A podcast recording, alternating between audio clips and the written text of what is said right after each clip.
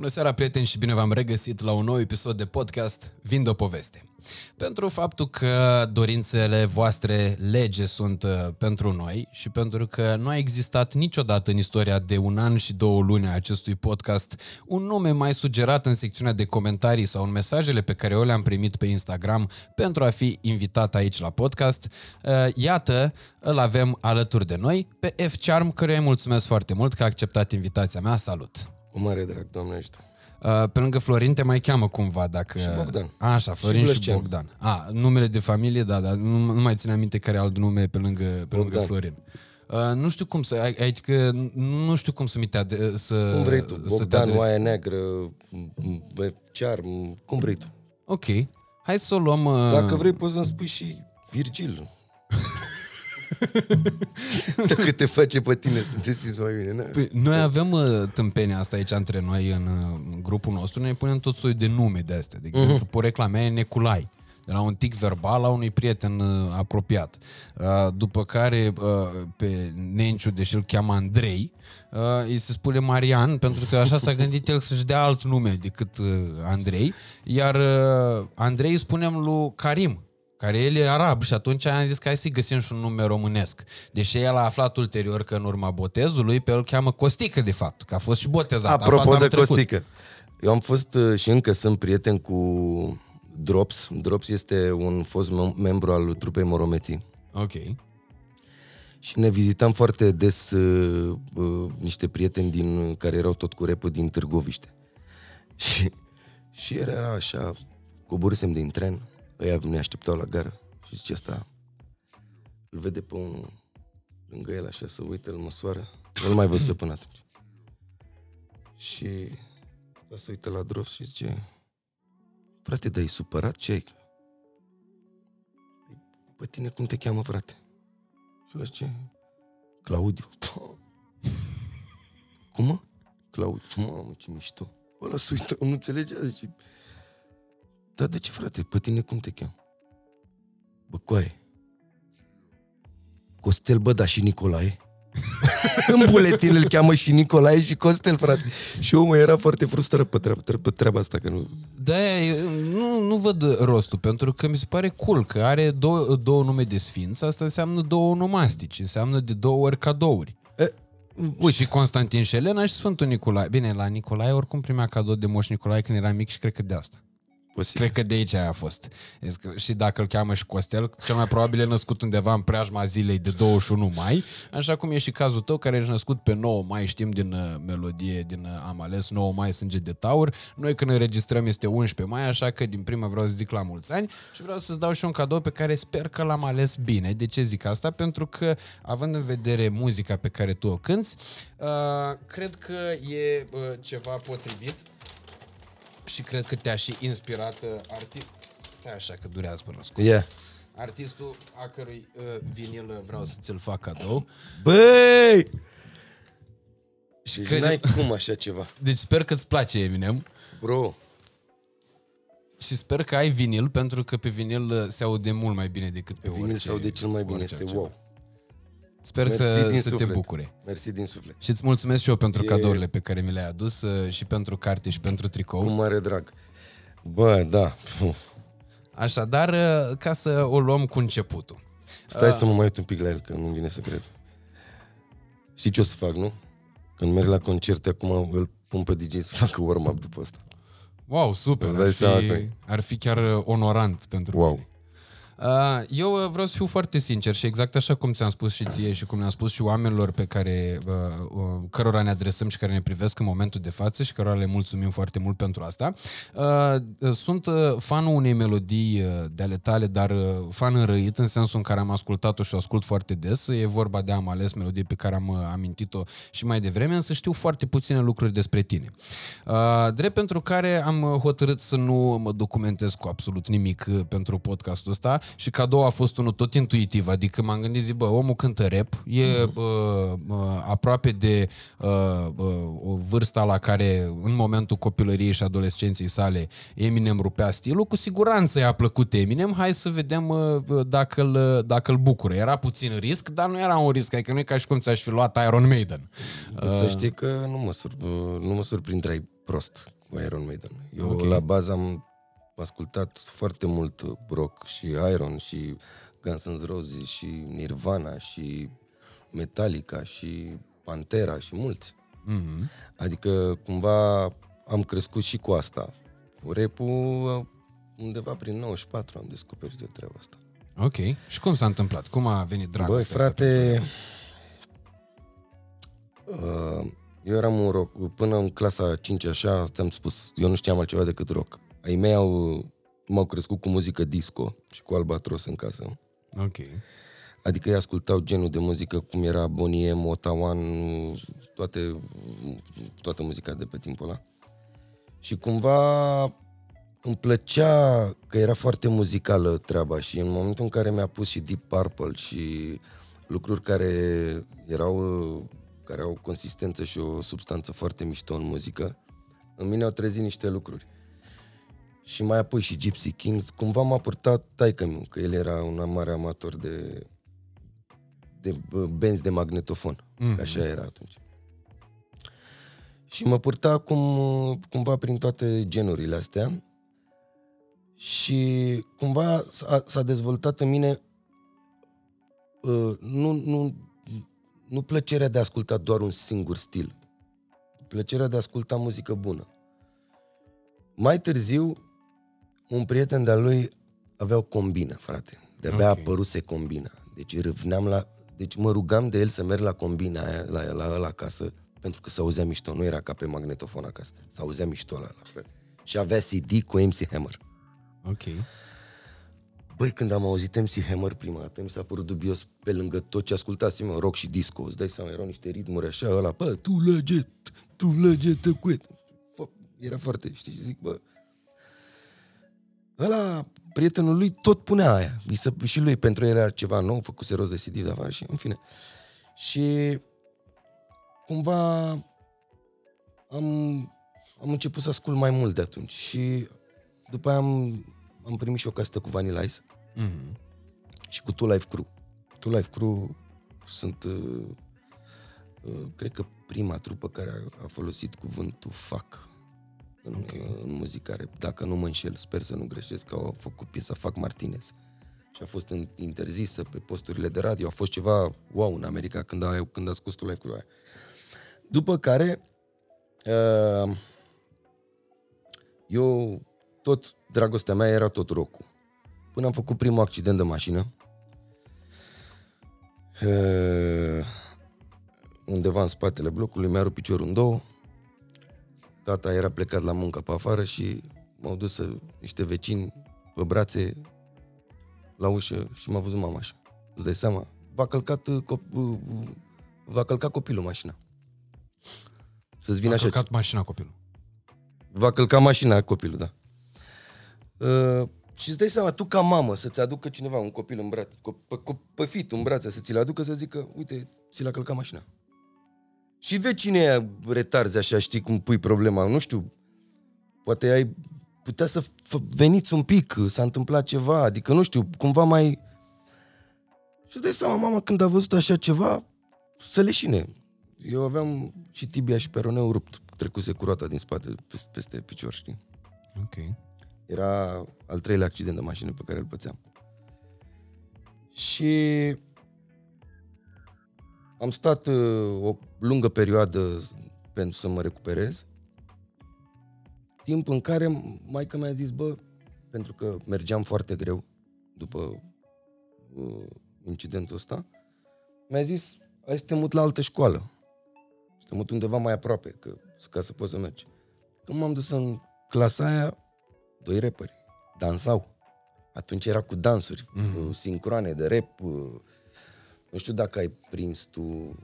Eu sunt născut în 96, primul dans pe care l-am prins l-a făcut simplu. Nu, eu vorbesc de... Se dansa înainte, erau trupe K7, Mark Wahlberg. Ok. Mark Wahlberg, de fapt, el a fost rapper înainte. Avea trupa Mark and the Funk Bunch. Adică era o trupă. Și erau cu dans. Rap-ul era mereu cu dans. Ok. Înainte. Mamă, și când i-am văzut eu pe aia, și prima dată mi-a atras atenția că toată clasa se uita la ei și erau wow, cât de tare. Și dansau pe Vanilla Ice. Ice, baby, știi? Mamă, vreau și eu. Și cum mă bag eu în seamă că de-abia intrasem în clasă, a venit șchiopul ăla în clasă acum, rockerul, și zic, avea un afiș cu Slash de la Guns N' Roses. Eu aveam un afiș cu, nu mai știu cu cine, cu o trupă aia de copii, Criss Cross se numeau. Și acum, cum să mă bag eu în seamă cu ei? Bă, nu vreți să facem schimb de postere? Că așa era înainte, cumpărai reviste pentru postere. Da, și ușor, ușor. După care am început să ne împrietenim și m-au luat cu ei. Și începeam să port blugi largi de aia până la cu turul până jos. Toată lumea în cartier îmi zicea că m-a încăcat pe mine.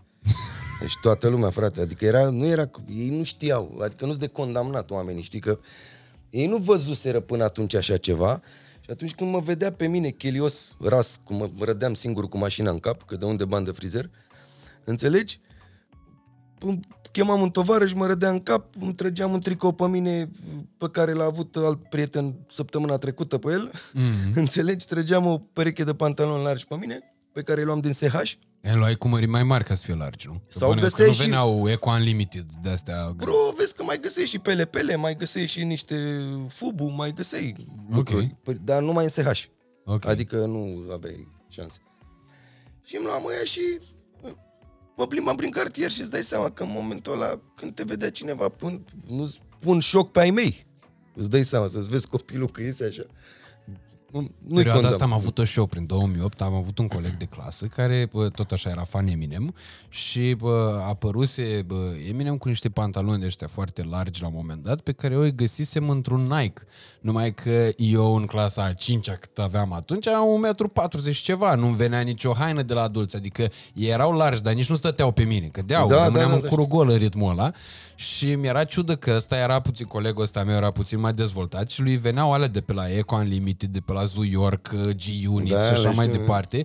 Era un magazin în Iași care comercializa chiar două. Era unul la Iulius Mall, n-am spus niciodată Ecko Unlimited, și mai era unul Zoo York pe Ștefan cel Mare. Și am rugat-o la un moment dat pe maică mea cadou de Paște să-mi ia și mie un tricou de ăla. Și s-a dus acolo și a zis că băi, au zis că n-au haine pentru copii și doi la mână că tu, cât ești copilul meu, nu porți așa ceva și sănătate. Exact, vezi? Bă, dar nu-i de condamnat, înțelegi?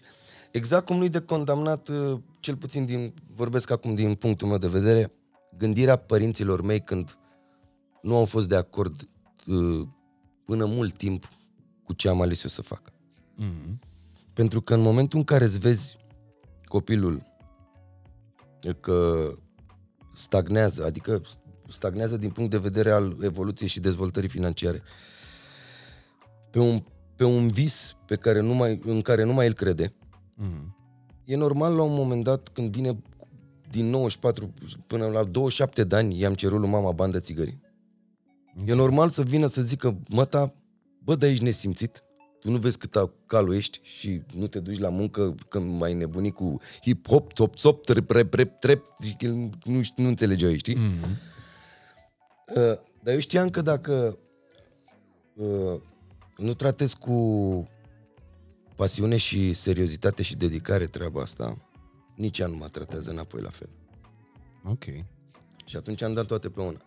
Și pentru că am deviat un pic de la faptul că m-ai întrebat cum am pășit eu în treaba asta, în 94 am intrat prima dată într-un studio muzical. O mică întrebare. Tu nu ești ești din București? Da. Ah, ok. Da. Okay, deci... În 94 am intrat într-un studio muzical cu unul din băieții aia cu care făceam încă dans atunci. Ne-am făcut formație și în 94, alături de acest Drops de care ți-am vorbit mai devreme, am făcut o piesă. Nu vrei să știi câtă alocație am strâns ca să facem un negativ și să tragem o piesă pe care piesa în studioul ăla plăteai la oră să înregistrezi. Deci asta se întâmpla în 94. Am rămas corigent în anul ăla. Și mama și taică mi-au închis apartamentul, au închis ușa apartamentului și mi-a zis, nu ieși din casă. Eu în momentul ăla eram pe punctul de a cânta la primele concerte rap din România, care se făceau. Ok. Nu mai știu cum se numea, Rap Attack sau ceva de genul. Și atunci a ratat startul. Ei, majoritatea trupelor care au cântat atunci au semnat cu case de discuri. Cu Digital Records, cu Metropolitan, cu Nova Music, cu Cat Music, dar nu se numea Cat Music, se numea altfel atunci, cu Ama, care nu făcea... Manel. Da, Ama făcea înainte, producea muzică urbană, înțelegi? Chiar și primul album B.U.G. Mafia scos prin Ama, dacă nu mă înșel. Ok. Și Racla la fel și... În fine, și atunci a ratat startul, știi? Dar am zis, bă, nu, trebuie. Și mi-am focusat toată energia și tot ceea ce îmi ieșea în cale spre treaba asta. Cumva, chiar dacă mă trăgea ceva, adică gândește-te că ajungeam la un punct în care chiar nu mai aveam cui să cer bani. Mm-hmm. Și trebuia să mă angajez. Am făcut o școală de ospătari. Am zis, mă angajez ospătar. Am făcut eu ce am făcut, am muncit ca ospătar, însă eu când duceam comanda la masă, făceam o rimă în cap. Ok. Când plecam acasă, mă gândeam ce piesă să mai scriu. Și atunci zic, nu e drumul bun. Dacă eu mă gândesc la altceva în timp ce fac ceva, înseamnă că nu-mi place ceva ăla și ceva ăsta la altul mă trage înspre ce trebuie să fac. Și am lăsat asta. Iar, pune-te pe scris, sacrificii, să cumperi negative, să nu vrei să știi, că era foarte greu atunci, nu era ca acum, te intri pe YouTube, îți downloadezi ceva și ți-ai pus un microfon în față, ragi 2-3 versuri pe un autotune și gata, ești în trending. Mm-hmm. Atunci, ca să-ți facă măcar un lăutar de la un negativ în clapă, pe care să ți-l tragă pe casetă, bro, era greu să faci așa ceva. Adică erau niște sacrificii pe care și niște oameni pe care trebuia să-i cunoști, să intri în niște cercuri de genul. Da, în fine, și am avut norocul că în mine a crezut un Chiusapro, okay, care făcea parte din Morometzii, alături de Drops, Raku și Freac de Disc, înainte ca Freac de Disc să se ducă la Paraziții. Mm-hmm. Și Sapro mă chema la el ca la meditații, mă duceam și îmi explica, bă, uite ce e o măsură. O măsură înseamnă asta. Un timp înseamnă asta. Tu când scrii, trebuie să ai o introducere, un cuprins și un punchline la final. Trebuie să se înțeleagă exact ce ai făcut. Un refren trebuie să fie așa, una aia. În fine, după ce mi-a explicat el toate astea, eu îl vedeam ca, nu știu, Buddha, e un mentor. Adică eu îmi vedeam visul cu ochii că cineva mi-a explicat ce înseamnă rap-ul de fapt, nu ce am crezut eu până atunci. Mai ales că el avea și rezultate. Scosese deja un album cu Don Baxter, Gânditorul se numea. Și era un album foarte bine văzut în piața de atunci. Ei după aia și-au refăcut trupa asta cu Racu și cu Drop și cu Freaca și tot la fel. Semnaseră și scoseseră piese și era un exemplu pentru mine. În momentul ăla am zis, bă, ăsta e mentorul meu, cum îmi spune el asta fac. Dacă el îmi spunea mâine, îmi vii cu 2 piese scrise, eu veneam cu 2 piese scrise și cu încă o idee pentru alta. Adică atât de mult îmi doream. Am făcut toate lucrurile astea vreun an de zile. După care el mi-a zis, uite, îți fac cadou caseta asta, era plină de negative. Bro, nu venea să cred că eu am negativele mele. Deci, nu știu cum să-ți explic. După atâta tăvălug și muncă de vreo 4, 5, 6 ani de zile în care îmi căutam să reușesc să mă agăț de ceva, cineva îmi dă, uite, ai instrumentale aici, poți să faci muzică, scrie pe ele. Pe mine mă bucura că puteam să scriu. Deci gândește că am avut o casetă cât avea? 12, 14, 15 piese maxim. Mm-hmm. Păi erau pe o parte și pe alta, nu? Cred că am scris pe fiecare negativ câte 3 piese. Pe același negativ. Wow. Deci eram atât de entuziasmat, mi se părea că mi se întâmplă ceva wow. De asta spun că acum,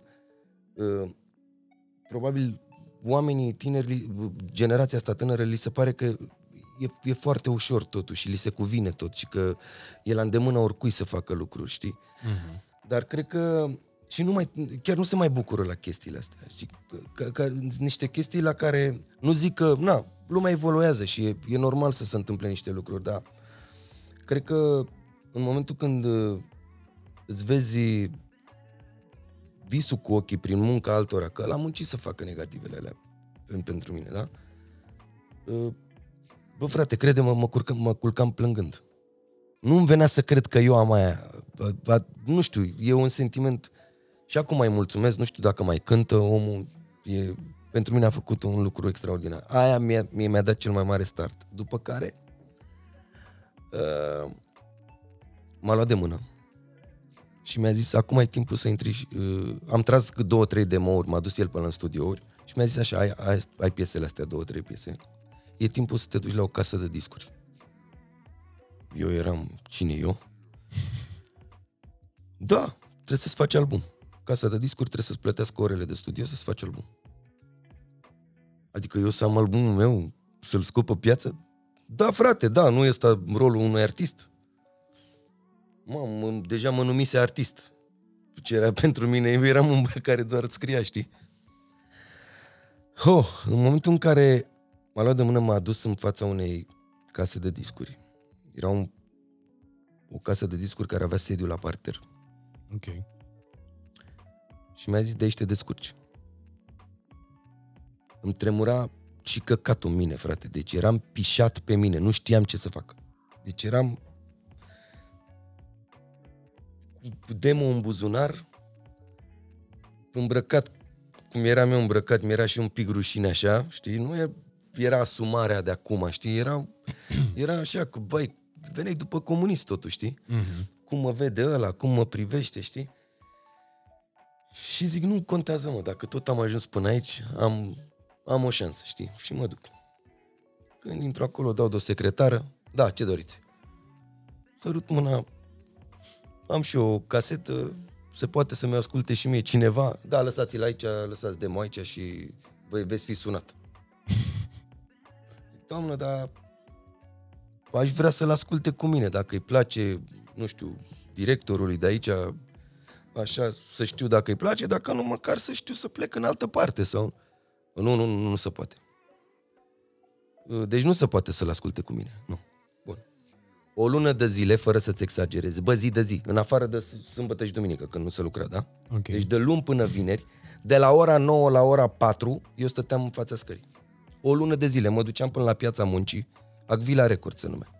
Și stăteam pe scară acolo. Bă, mă cunoșteau și vecinii și ăia care ieșeau cu câinii. Știam la ce oră iese că ăla, când vine ăla de la muncă. Știam tot, mă știau toți din bloc, frate, jur. Și cum schimbase cartierul. Da, deci stăteam acolo și l-așteptam. Mă vedea patronul când intra, adică... Bă. Și tu nu-i spuneai, bună ziua, eu sunt băiatul cu demo. Bă, da, bună ziua, aveți... Nu, azi nu... Și stăteam, bă, zic, bă, trebuie să mă primească. La un moment dat trebuie să-și facă timp pentru mine. Bă, și o lună de zile, frate, am stat așa și tot speram. Stăteam acolo, că am arătat locul, știi? Bă, și la un moment dat, cred că i s-a făcut la milă de mine, nu știu. Și ce i-a zis lui unul, bă, cheamă-l să vină, știi? Mă duc eu milă acolo. Și zic, uitați, am și eu demo-ul ăsta, dacă se poate să-l ascultați. Pentru asta e statul, nu știu ce. Zic, câte piese? Zic, 3. Ia să ascultăm. Și ascultă el. Nu vrei să știi, lângă el erau stive de demo-uri. Ok. Și zice, bă, e drăguț așa, dar nu vrei să mă ajuți pe mine tu cu ceva? Eram dispus să fac orice. Și ce, mai mult sau mai puțin. Și ce, nu vrei să faci și niște bani și te ocupi și cu muzica? Îți dai seama, eu eram rupt în cur, nu aveam niciun leu în buzunar. Zic, da, vă ascult. Suna mai mult ca perfect. Da. Și cu muzica și cu banii. Da, exact. Și ce, bă, eu am niște gherete de-astea de vândut casete la mare. Că eu, ei așa făceau. Ei produceau casetele. Și tot ei le vindeau. Aveau distribuție în toată țara. Dar ei stăteau cu teșgheaua la mare, își puneau acolo și puneau cu casetofonul. Trăgeau curent de undeva și tu puneai ochii tăi, mi-amintesc, nu știu, orice era la mod acolo să vinzi, înțelegi? Ok. A, și lumea venea ghidată după sunet. Zicea, exact, vreau și eu melodia asta. Vreau și eu melodia asta, dar am auzit-o toată vara la mare. Gen, știi? Ok. Dar eu nu-ți dai seama că eu nu puteam să pun asta. Eu puneam Mafia, La Familia, ce ieșeau pe atunci, Ghetto Daci, ce se pune atunci.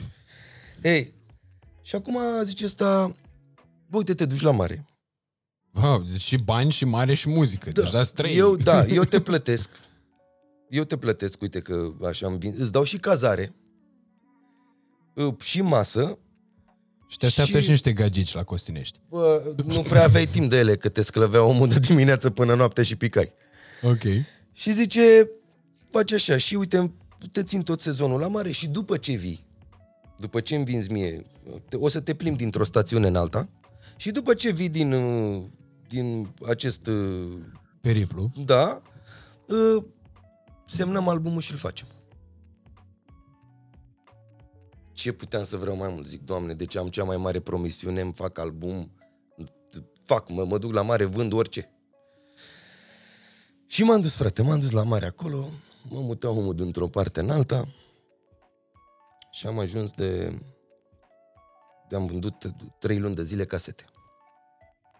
La final nu mi-a dat niciun ban. Din dar momentul în care ai început alea, te rog.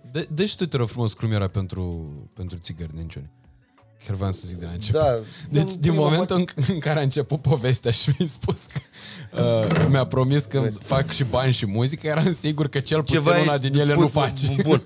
Și cel mai probabil bani. Exact. Și acum ce zice omul? Bă, uite, au fost cam multe cheltuieli, am ieșit pe pierdere cu multe chestii, dar...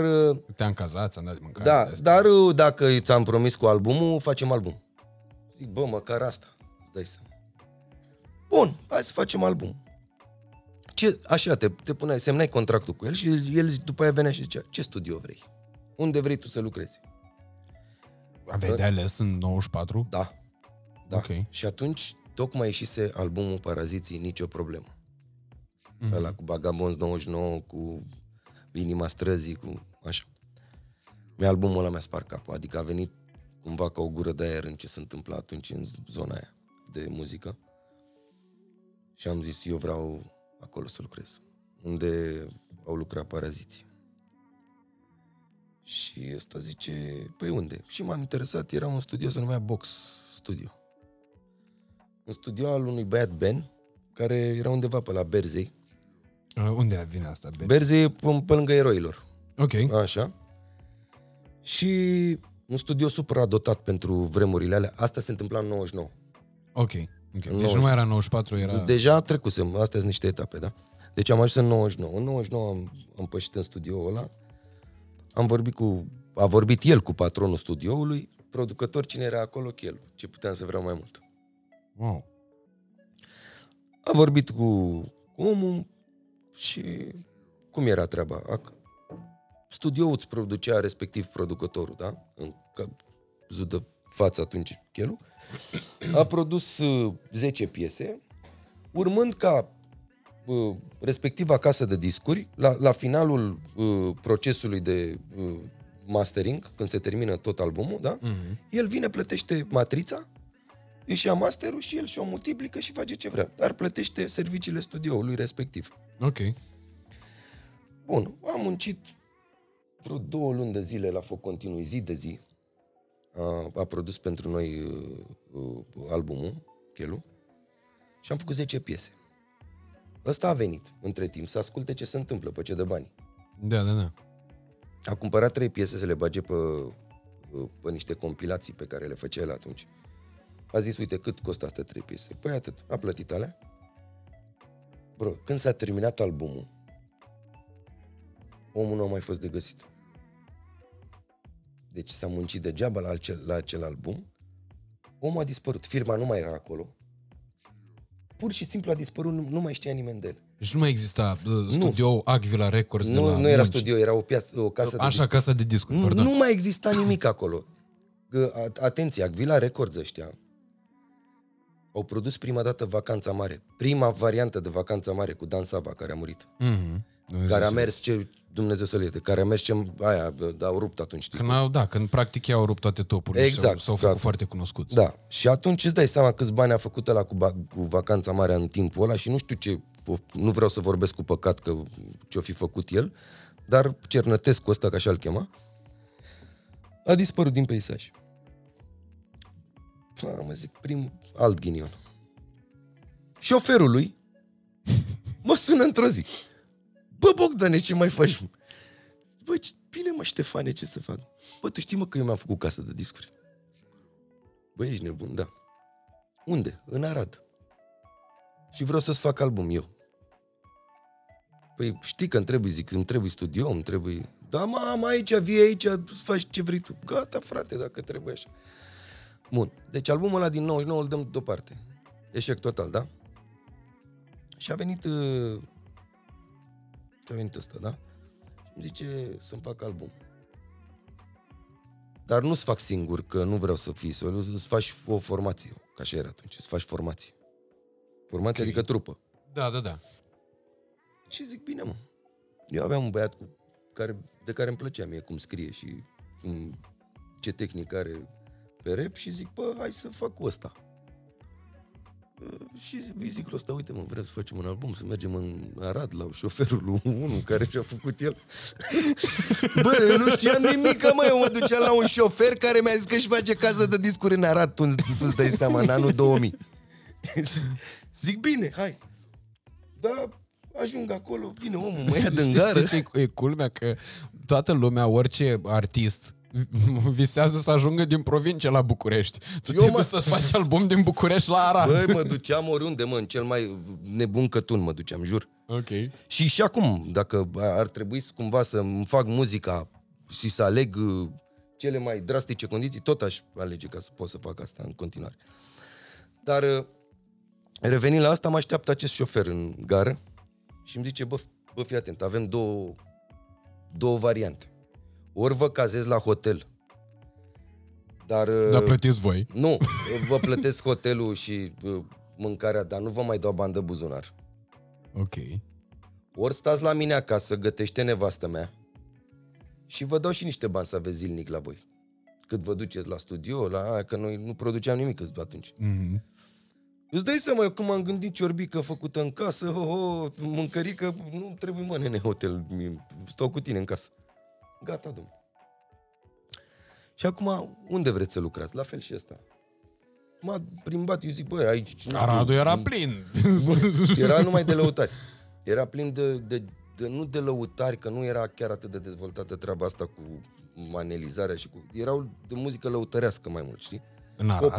Populară și lăutărească, da. Ok. Surprinzător, că în zona aia mai puțin. Da, îți dai seama, sunt oameni din Banat pe acolo care își făceau și ei muzica cumva. La Arad. La Arad, la Timișoara, oare. Și ăsta îmi zice, bă, m-a dus până niște spelunci pe acolo, până Arad. Zic, bă, nu, mamă, ce să fac eu cu ăștia, mă, la rap. Păi, uite, după, e mai unul mare în Timișoara, dar 50 de kilometri, trebuie să faci naveta zi de zi. Unde trage cargo. Fac naveta, în fiecare zi mă duc. Și zice ăsta, bine, mă. Mă duc în Timișoara, într-adevăr, un studio imens. Ceva, wow. Când eu am văzut studioul ăla, pentru mine a fost ceva gen după box studioul ăla de la Berzei, știi? Mm-hmm. Era ceva wow. Și atunci zice, vrei să lucrezi aici? Zic, da. Îți plătesc toate orele aici. Aici îți faci albumul, am semnat contractul cu ea, gata. Până să se deschidă studioul, că aici vine întâmplarea fanii, că era închiriat de cineva și eu trebuia să-și termine aia, să aștept să-și termine aia ce aveau oamenii respectivi. Vine ăsta și îmi zice, bă, mai durează cam vreo 3 săptămâni. Ăsta zice, bă, nu vă mai duceți la București, stați și voi pe aici, vă mai duceți aici un ștran mare în Arad, vă mai distrați, vă mai alea, vă acomodați și voi cu locul, nu mai vă ieșiți din vai, bă, rămâneți. Și zice, e gratis. Exact. Și zice, faceți așa? Da, zic, da, mă, da. Și acum el, vedeți că eu mai plec cu distribuție prin țară. Rămâneți voi, are nevastă mea grijă aici. Bun. Acum eu cu prietenul ăsta al meu, știi? N-aveam ce să facem. Seara de seară eram în acel ștrand. Ștrandul ăsta se spunea că pe timpul ăla era undeva din cel mai mare ștrand în estul Europei. Ok. Cu cluburi, cu chestii pe vremea aia, știi, foarte mare. Și mergeam mereu în ștrandul ăla, la distracție, la nebuneală. Și ne întorceam. Când ne întorceam acasă, nevastă sa cam începea să țipe la noi așa, cât nu era el, știi? Zice, bă, stătea așa deodată și zice, ușa aia să nu mai trântești. Ai auzit? Dar așa, din nimic, știi? Zice okay. Că are turet, știi? Și te cam panichezi, mai ales că ești la om în casă, bă, poate am deranjat, te simți cumva stânjenit, știi? Bă, și tot așa, tot țipa la noi, tot ne vorbea prost, știi? Dar doar când nu era el acasă, știi? Și la un moment dat noi ne luasem Adidas noi. În fiecare zi scoteam șosetele negre din ei, chiar dacă băgam albe. Ok. Și era foarte ciudat, îmi spălam tălpicile alea în fiecare zi, nimic. A doua zi când scoteam iar la fel. Da, zic, bă, și la tine se întâmplă? Da, frate, uite că... Bun. Deci ține minte detaliul ăsta. Doamna Goe. Fii atent aici. Într-o seară, zice așa, ne adună într-o zi la masă și zice, niciodată miercurea, după ora 2, între 2 și 4 seara, să nu intrați la mine în cameră. Între 2 zice și... ea. Da. Okay. Era un apartament, ca să înțelegi, da? Unde stăteam, da? Și zice, să nu intru în cameră. Bun, bine, domnule. Ca să intri în camera unde stăteam noi, unde eram noi găzduiți, aveai două variante. Să intri pe la ea prin cameră, și dădeai, era un fel de... Era semi-decomandat sau prin altă parte. Dar trânteai mai multe uși prin partea cealaltă. Și acum eu venind cu ăsta pe la 3 și ceva noaptea, miercuri, intrăm ușor în casă. Și vorbim la ușă. Bă, pe unde intrăm să nu trezim pe asta? Nu știu ce. Ăsta zice, bă, eu pe partea aia, pe la baie, că nu știu ce. Zic, bă, dar vezi că ai multe uși de deschis, să nu le trântei, să nu... Zic, eu o iau așa ușor, că sigur femeia doarme, o iau ușor pe la aia, pe... Bine. Bă, când mă apropii de ușă, era ca și cum cineva e lângă ușă, am apăsat pe clantă și mi-a închis-o înapoi. Știi? M-am tripat. Adică era pe țeavă, era geană pe treabă. Da, dar ea nu știa că... Noi asta am vorbit-o pe scară, înțelegi? Ok. Deci ea nu avea cum, doar să fi auzit ușa, să fi sărit din pat, să vină acolo. De eu m-am gândit, bă, o fi fost femeia dezbrăcată. Sau nu știu, o fi prins-o într-un moment. Eu am uitat că ea mi-a zis... Mai umoristic. La două, între 2 și 4 să nu intru, știi? Bă, m-am panicat, m-am dus înapoi. Le-am zis la asta, bă, cred că am prins-o pe asta. Era goală sau ceva, că mi-a închis imediat ușa. Era pe lângă ușă pe acolo. Și ea vine, nu v-am spus niciodată... Între 2 și 4? Să nu intrați la mine miercurea în cameră. Zic, da, ne scuzați, am uitat. Niciodată. Eu atunci îmi fac rugăciunea. Zic, bine, mă scuzați, chiar n-am vrut că... Niciodată să nu începuse... Să sună straniu. Da, frate, jur. Acum stăteam cu ăsta, îmi gândeam, zic, bă, cam dubios, zic. Să-ți faci rugăciunea miercurea între 2 și 4, adică... Nu prea sună ortodox, nu, așa. Da, nu, da. Și acum, bine mă, zic că, hai, așa o fi obiceiul femei. Și la un moment dat, vine într-o dimineață și ne trezește și, haideți să vă spun ceva. Voi știți de ce eu și Ștefan, șoferul, care are casa de... Patron. Da. Ne-am mutat aici? Nu. Pentru că noi suntem blestemați. Eu acum prima dată mă uit la ăsta, zic, bă, dar de ce v-a făcut să credeți că sunteți blestemați? Păi uite, poate să-ți confirme și Ștefan. Ăla era întreg la cap, adică nu era acasă. Ok. Da. Zice, dormeam și deodată oglinda a picat și s-a făcut ca un praf în casă. Dar nu cioburi, praf. Okay. Zic, bă, în gândul meu, bă, dă-o dracu de oglindă, știi? Și ea îmi zice, da, dă-o dracu de oglindă. Bro, eram zic, bă, fii atent că e coincidență, n-are cum, adică n-ai. Păi aia zice... Și mi-am dat seama de blestem în momentul când am plecat în concediu. S-a spart și oglinda din concediu. A plecat, nu, în concediu n-a avut treabă. A plecat, a zis, știi, când pleci din concediu îți lași, închizi apa, lumina, verifici, nu știu ce. Dacă ești responsabil. La 6 stătea. Ok. Etajul 6, da? Și când s-a întors la apartament la etajul 2. Nu mă, nebunule, fii atent. Da? Și la 6. Și zice, și ne-am întors. Și am găsit în mijlocul sufrageriei boabe de piper, fulgi de găină și o broască testoasă. Păi și acum asta teme și mă gândeam, ok, hai să zici că boabele de piper și fulgi le mai bagi pe sub ușă, le mai nu știu, că oricum ca să ajungă în mijlocul casei e traseu, da. Da, broasca aia. Pe unde intră broasca aia, în fine. M-am gândit, eu mi-am făcut eu niște de-astea, zic, bă, poate a fi avut cineva cheia, i-a făcut vreo manevră, i-a pus alea acolo, știi? Bun. Și-au dat seama de blestem în momentul în care ea a născut primul copil mort. Okay. Deci a rămas însărcinată primul... Jale mare, îți dai seama. Necaz mare. A rămas la a doua oară iar însărcinată. Bărbatul, îți dai seama, super fericit, spune la toată lumea, mor cel al doilea. Bărbatul acum ce zice? Nu, ea îi spune lui bărbatul, zice, când a rămas a treia oară a zis, nu mai spune la nimeni. Și eu nu ies din casă 9 luni de zile. S-a născut bine copilul. Ok. Mie toate când îmi spunea chestiile astea, mie mi se păreau niște coincidențe. Știi? Bă, nu, au murit doi, s-a născut ăsta, că așa a fost să fie, așa a vrut Dumnezeu, știi? Mhm. Mai intră omul în meci odată, mai marchează odată, mai rămâne odată femeia. Iar la fel, aceeași discuție. Aia zice, acum nu l-am mai vrut natural, că am vrut să fac cezariană. Ok. Pe timpul când eram pe pat în spital, când făceam să aștept a doua zi să intru în operație, lângă mine era o filipineză. Și femeia s-a sculat în timpul nopții, s-a trezit din pat și a prins o lumânare și a început să se roage. Și ea s-a gândit că poate așa e la băia în Filipine, să te trezești noaptea, să te rogi, habar n-am.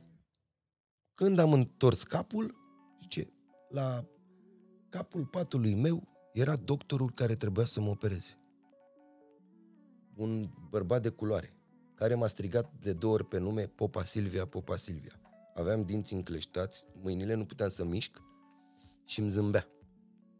Și mi-am făcut cruce cu limba în gură și a dispărut, zi, bă, ce blesteme îmi zice asta, știi? Acum zic, da, și acum m-am trezit dimineața și le-am zis la asistente ce am văzut. Și râdeau de mine. Și a venit filipineza și a zis că și ei s-a întâmplat la fel. Aia de-aia să trezise noaptea să se roage. Ok.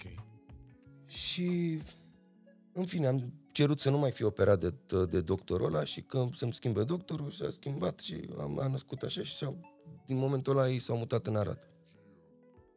Dar de ce s-au mutat în Arad? Pentru că ei au crezut că sunt blestemați. S-au rupt de toate cunoștințele. S-au rupt de toate cunoștințele din București, de unde stăteau ei, habar n-am. Ok. Ei, acum lucrurile astea mi le-a certificat și bărbatăsul care ți-am spus. Ăla era om sănătos. Acum, ia să purtați, am zis, avea niște de-astea de... Ți-am zis... Îți dai seama că rămăsese cu sechele, mai ales că punea totul pe seama acestor chestiuni. Exact, și atunci, într-o zi, persecutându-ne așa, adică câteodată era băieții mei, cât de bine, că, așa, că nu știu ce, că ai mei, uite, sunt plecați mereu, dar voi vă am aici, așa, dar niciodată să nu mai lași ușa aia, că...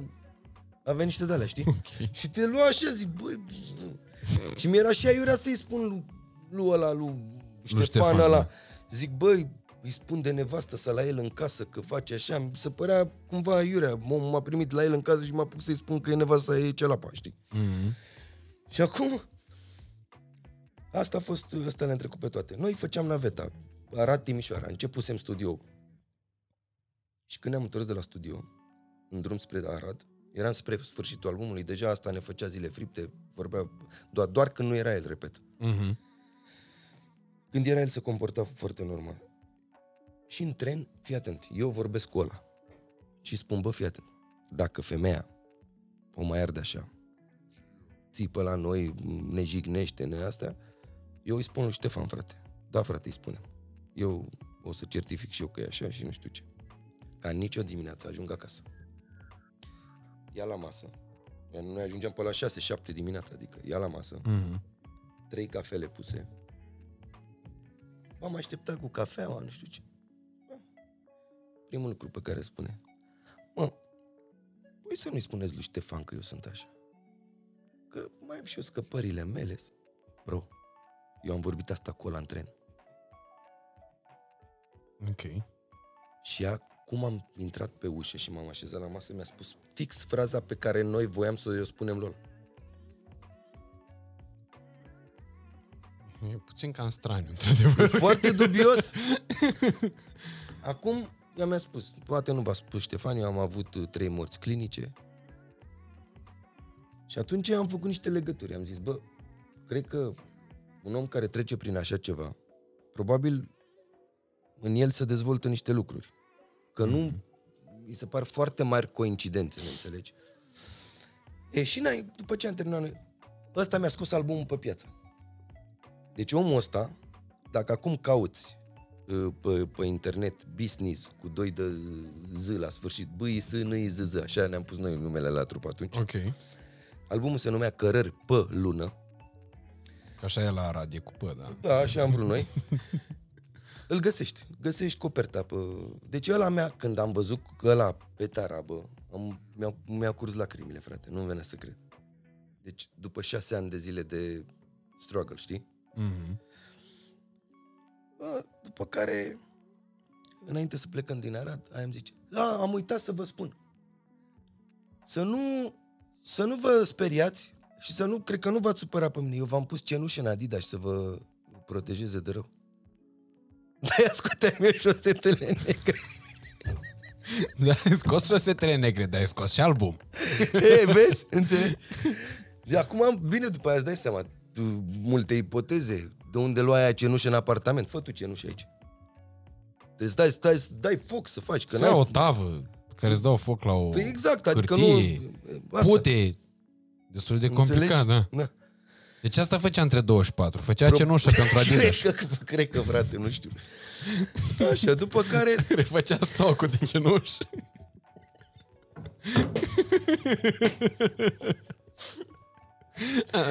Făcea stocul de cenușă. N-am cum să nu râd, deși îmi dau seama că o femeie care trece prin ce a trecut femeia respectivă, asta dacă toate lucrurile pe care ea le-a povestit erau veridice, adică și cu... Băi, ți-am spus aia cu broasca testoasă, cu doctorii, cu astea mi le-a certificat și ăla care era un om, ți-am zis, zdravăn la creier. Da, adică nu, ăla n-avea nimic, vorbeam cu el. Așa mă gândeam că poate multe din episoadele astea ar fi fost niște, că s-ar fi legat cu niște halucinații pe care ea le-ar fi avut în timpul în care a avut cele 3 morți clinice și poate în perioada post-recuperatorie. Când până la urmă, eu n-am mai murit clinic, slavă cerului, niciodată și sper să nu se întâmple așa ceva sub nicio formă, nu doresc nimănui, Doamne ferește, dar îmi imaginez că în momentul în care creierul își revine după așa ceva, nu prea funcționează la capacități maxime, dar dacă siguranță. Și omul ăla zdravăn la creier certificat treaba asta, bă, înseamnă că oamenii aia chiar au trăit niște chestii destul de dubioase și voi în apartamentul lui. Deci nu vrei adică să știi, mi-era frică să mai dorm, adică eram foarte tripat. Preferam să stau mai mult la studio, mai dormeam pe acolo. Adică oricum, chiar dacă nu dormeai, erai odihnit, că aveai cenușă în Adidas. Păi asta zic, avea stocul făcut. Înțelegi? Bă, după care, revenind la parcurs, după care cu Drops am mai făcut un album pe care mi l-a promis Anca Mușat, o chema pe femeia asta. Avea cam toate trupele de atunci. Se ocupa de foarte multe trupe. Și mi-a zis, bă, vreau altceva. Și noi am făcut un proiect, eu cu Drops și cu încă o fată. Am produs un album, l-am înregistrat la Gabi Mitran, la Claxon Studio. Era renumit printre rapperii de mai vechi, ei știu despre ce e vorba. Am făcut acest album. Iartă-mă, era Claxon Studio și acum s-a mai făcut și Claxon Studio, unde e cu manele. Claxon? Da. Mama mea. Nu, dar e veridic să se fi făcut. Ar fi fost credibil. Nu s-a făcut, ar fi fost credibil să fi fost. Așa. Și atunci asta mi-a zis așa, bă, faceți un album altceva. Am făcut noi 10 piese, tot așa plătite de noi, cu sacrificii, cu muncă, cu nu știu ce. Când ne-am dus cu albumul aia, pare rău băieți, dar mă mai ocup decât de Omul cu Șobolan și de Vița. Ok. Dintr-un catalog de 50-60 de nume. Adică zic, bă, cât de negru să fie dracu, știi? Am dat și asta la o parte, ok, e altă experiență. Am făcut cenușă singure? Mi-am făcut cenușa singur, mi-am dat cu ea peste față și am plecat mai departe. Bă, și în 2006 m-am întâlnit cu un manager care se ocupa de Schizo pe atunci, Schizo Skills. Ok. Și el mi-a zis, bă, eu vreau să mă mut în București din Timișoara, vreau să fac un studio, am toate resursele necesare și vreau să lucrez tu în el. Ce putea fi? Ca să-ți faci un studio înainte, nu era ceva vis. Mm-hmm. Și zic, bine. Și am făcut... Am făcut acest studio. El a venit cu niște concepții de-astea, bă, că cu rap-ul în România, nu știu, ar fi bine să faceți un că îl ancorase și pe Sony Flame. Mm-hmm. Și zice, ar fi mișto să faceți voi un proiect, dar cu rap în engleză și să-l vindem afară. Eu, nemai având un manager până atunci, mie mi se părea, bă, omul știe ce vorbește, frate. Eu nu... E manager până. Da. Eu îți dai seama, omul știe că n-are nicio treabă rap-ul de aici și că noi nu facem bine ce facem, hai frate să facem rap în engleză. Dar el nu mi-a zis, bă, eu iau albumul ăsta și am deja un contact pe care unde să-l trimit și să mi-l ascult. M-am apucat și am făcut. Și am produs un album întreg, eu. Ok. Mi-aduc aminte de ceva, dar undeva pe la începutul deceniului trecut, cred că 2010-2011 chiar, era perioada când terminam eu liceul, erau niște piese cu Sony Flame și F. Charm, dacă nu mă înșel. Da, dar alea puțin mai încolo. Ok. După ce să o luăm în ordine, dar acum mi-ai stârnit niște amintiri. Cred exact. Că atunci am auzit eu prima dată de F. Charm, dar nu conștientizam despre ce-i vorba. Bun. Lucrurile... au luat amploare și s-a făcut acest album. Eu cu Sony Flame, înțelegi? Am făcut acest album. În studioul ăla, locație plătită de el, sculele omului, știi? Dar cumva aveam libertate să fac ce vreau eu.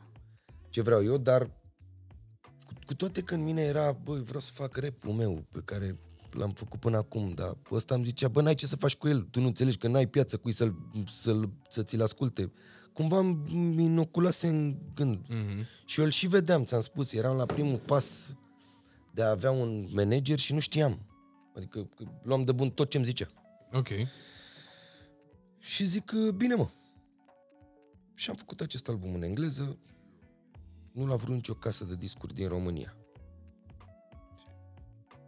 El că îl trimitem afară, a trimis el afară, îți dai seama, nu a răspuns nimeni. Niște români cântând în engleză, îți dai seama, cu engleza aia rusă, ce dracu să te bage cineva. Adică eu cel puțin nu știu un rapper la nivel mondial să nu fie nativ ca limba engleză și să fie reușit. Să fie credibil. Miyagi, dar cântă în rusă. Păi nu, în engleză, mă refer. Da. Adică nu ești credibil, dacă nu whatever, știi? Dar nu am gândit-o așa, atunci n-aveam maturitatea necesară. Cine zici tu, Nenciu? Păi nu e canadian? Nu m-am zis în viața mea de omul ăsta. Nu e, îți spun eu, nici măcar nu e francez, e algerian sau ceva de genul. Sau e ceva pe acolo. Da, dar nu e Eminem. Și nu e. Dar mai zi-mi o dată cum îl cheamă ca să audă și oamenii. Ryless, da, ok. Dar eu mă refer la... în viața mea de așa ceva. Ryless face și cu ritmuri mai afro, și mai reggaeton, și mai electro, le combină cumva. Ok. Adică și cu trap, și eu mă refer la street rap, știi? Ok. Și acum omul zice... Bă, am o idee. Hai să fim gangsteri.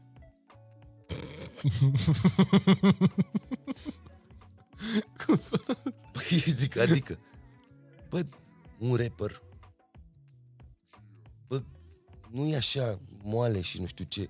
Bă, noi trebuie să intrăm peste ea în casa de discuri. Deci cine a zis asta? Managerul? Managerul, da. Okay. Nu merge așa, nu merge așa. Și omul nu era vreun bagabond sau ceva, știi?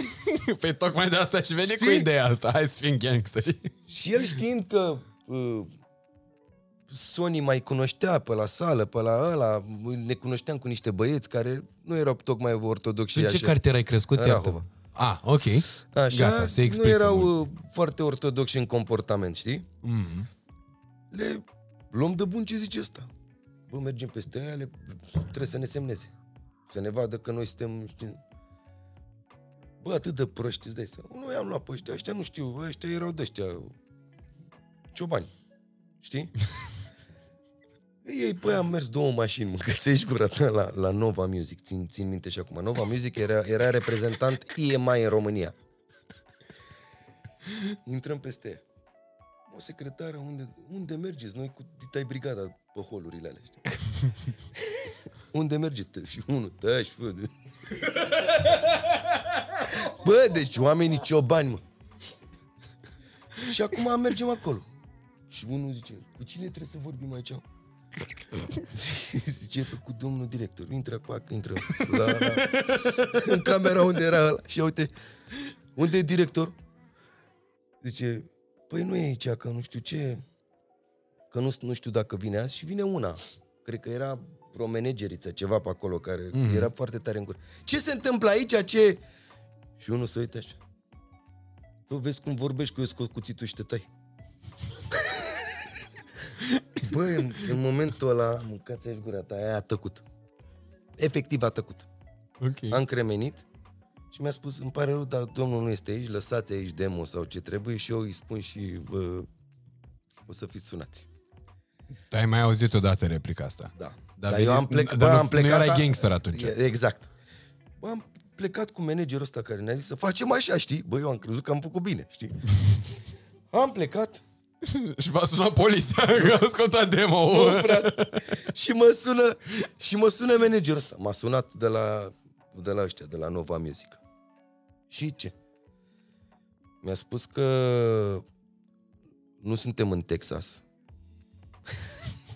și că mezozoicul a fost de mult și că epoca de piatră a fost de mult și că lucrurile nu funcționează așa, puteam noi să fim și 50 Cent, că nu interesează genul ăsta de oameni.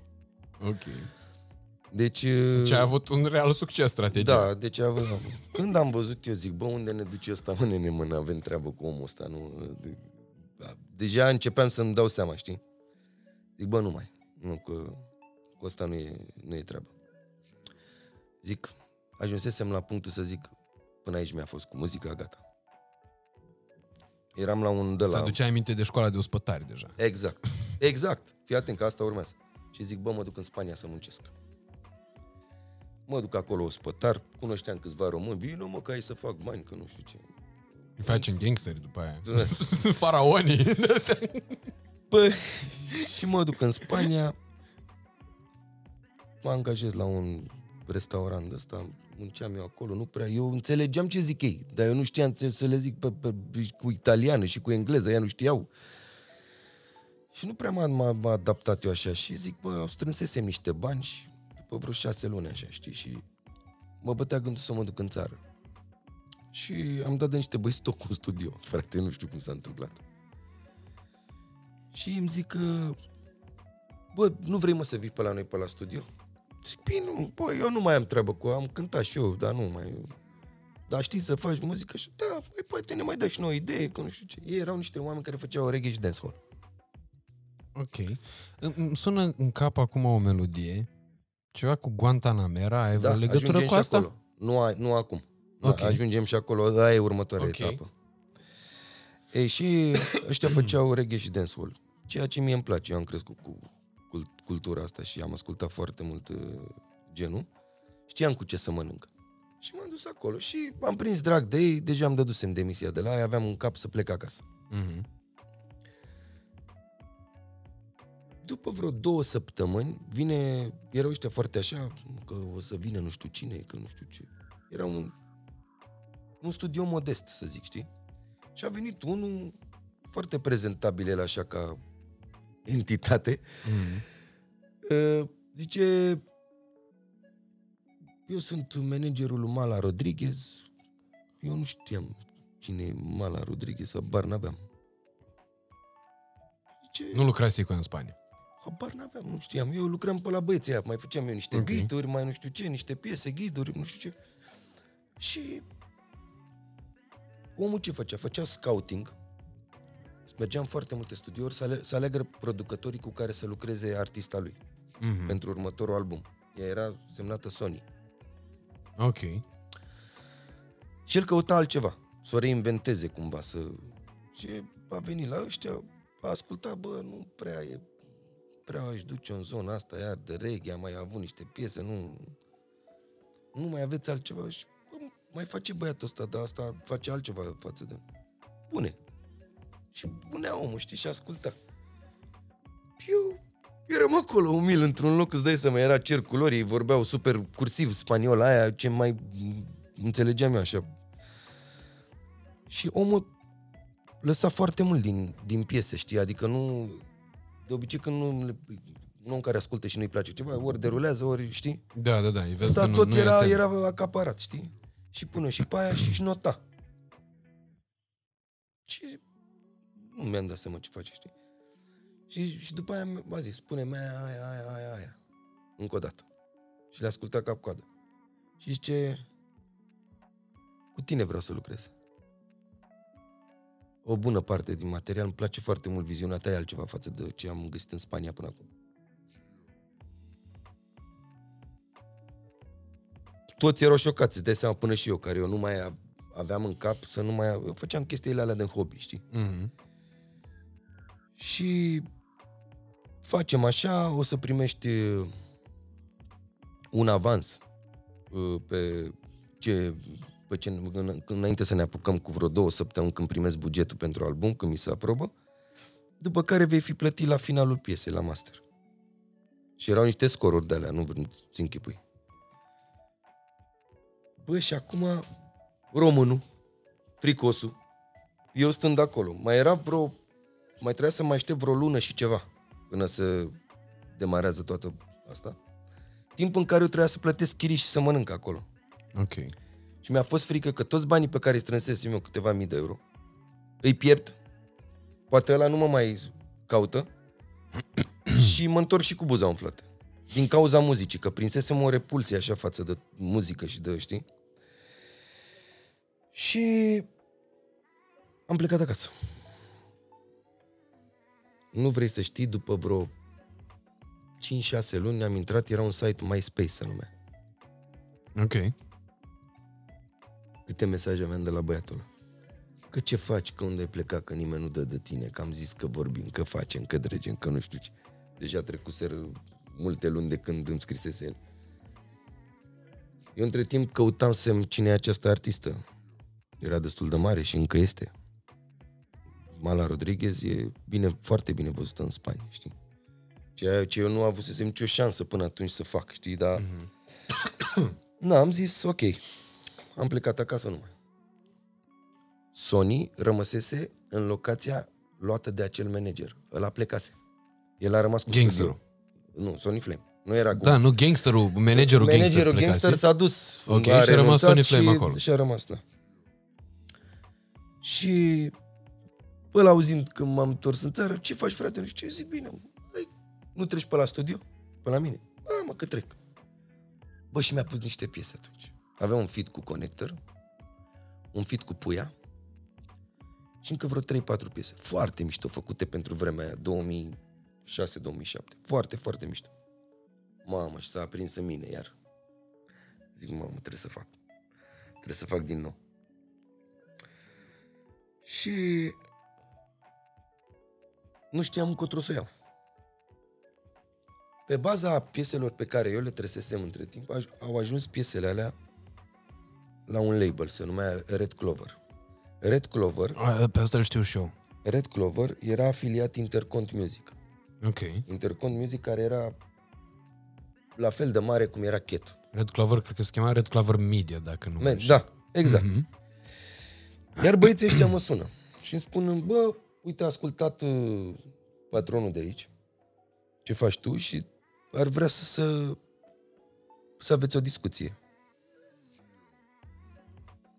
Asta prin 2008, 2000, acolo, 2008. Eu între timp făceam piese, știi? Așa. Și zic, bă, mai lasă-mă un pic. Vreau să-i trimit altceva. Știu ce a ascultat, dar nu pe baza la ce a ascultat atunci vreau să ne întâlnim, vreau să-i trimit eu ceva și după aia, după ce-i trimit ce-mi place mie să fac, de fapt, nu cum am fost îndrumat, și dacă vrea să ne întâlnim după aia, atunci eu o fac cu drag. Bine, frate. Între timp mă angajez la studio, la Zao. Mm-hmm. Da, o fugă prin oraș după domnișoară. Exact. Care este fratele lui Alan. Alan și Chepa. Ok. Și cumva îmi câștigam de acolo și existența și experiența. Mai făceam chestii. Adică trăgeam voci pe 20-30 de lei pe zi ca să-mi iau țigări și să am cu ce să mă întorc acasă, înțelegi? Ca eu după program să pot să-mi fac piesele mele. Mm-hmm. Și am făcut niște piese și după le-am trimis ăstuia. Și ăsta zice, da, mai convins, vreau să ne vedem. Nu că nu eram convins, dar îmi place mult mai mult de ce am auzit, așa. Bine. Atunci eram foarte bun prieten cu Feli. Feli Donose? Da. Mm-hmm. Eu colaboram foarte mult încă de când știam de pe Cluj. Eu am avut și un magazin, deschisesem la un magazin de haine de rap în Cluj. Cu managerul mafiot. Ok. Care nu a funcționat, în fine, și am plecat de acolo, am încercat-o și pe aia. Și acolo m-am cunoscut și cu Feli. Și am tras noi câteva piese, în fine. Și acum ea era tot în București. Și ăsta îmi zice, hai să ne întâlnim. Și hai să vorbim. Și îmi zice, uite mă, eu am un studio gol. Bă, studio arăta, nu știu cum să spun, sună așa gospodăresc, dar Neckerman, știi? Uh-huh. Adică era wow, pentru vremea aia, niște scule și microfon care costa foarte mult, deci era ceva wow acolo. Și zic, pot să fac rap-ul meu aici? Și ăsta, nu, boss, nu să faci rap. Păi zic, păi asta ai ascultat când m-ai chemat. Păi nu, că eu nu te-am chemat să cânti. Păi da, să produci piese. Uh-huh. Și te plătesc. Zic, bă, dar ce piese să produc? Păi nu vezi că de-astea, house, dance. Eu nu făcusem niciodată așa ceva. Și ce, uite, încearcă să faci o piesă. Și atunci am luat-o pe Feli. Zic, bă, am făcut o piesă house dance, cum am perceput eu house dance-ul ăla. Uh-huh. Am pus-o pe Feli atras. Le-am dat piesa băieților, au venit, au ascultat-o în studio la ei acolo și au zis, bă, ne place foarte mult, tu te pricepi la asta. De ce ți-am spus la începutul discuției de educația muzicală de mic? Pentru că m-a trecut prin foarte multe genuri care mai încolo mi-au folosit. Mm-hmm. Înțelegi? Și atunci, pe lângă faptul că eu știam să produc rap, mi-a deschis mintea să produc și pop, și R&B, și dance. Înțelegi? Și am produs piesa asta dance. Piesă pe care a semnat-o deja afară. Pe nu știu ce compilații.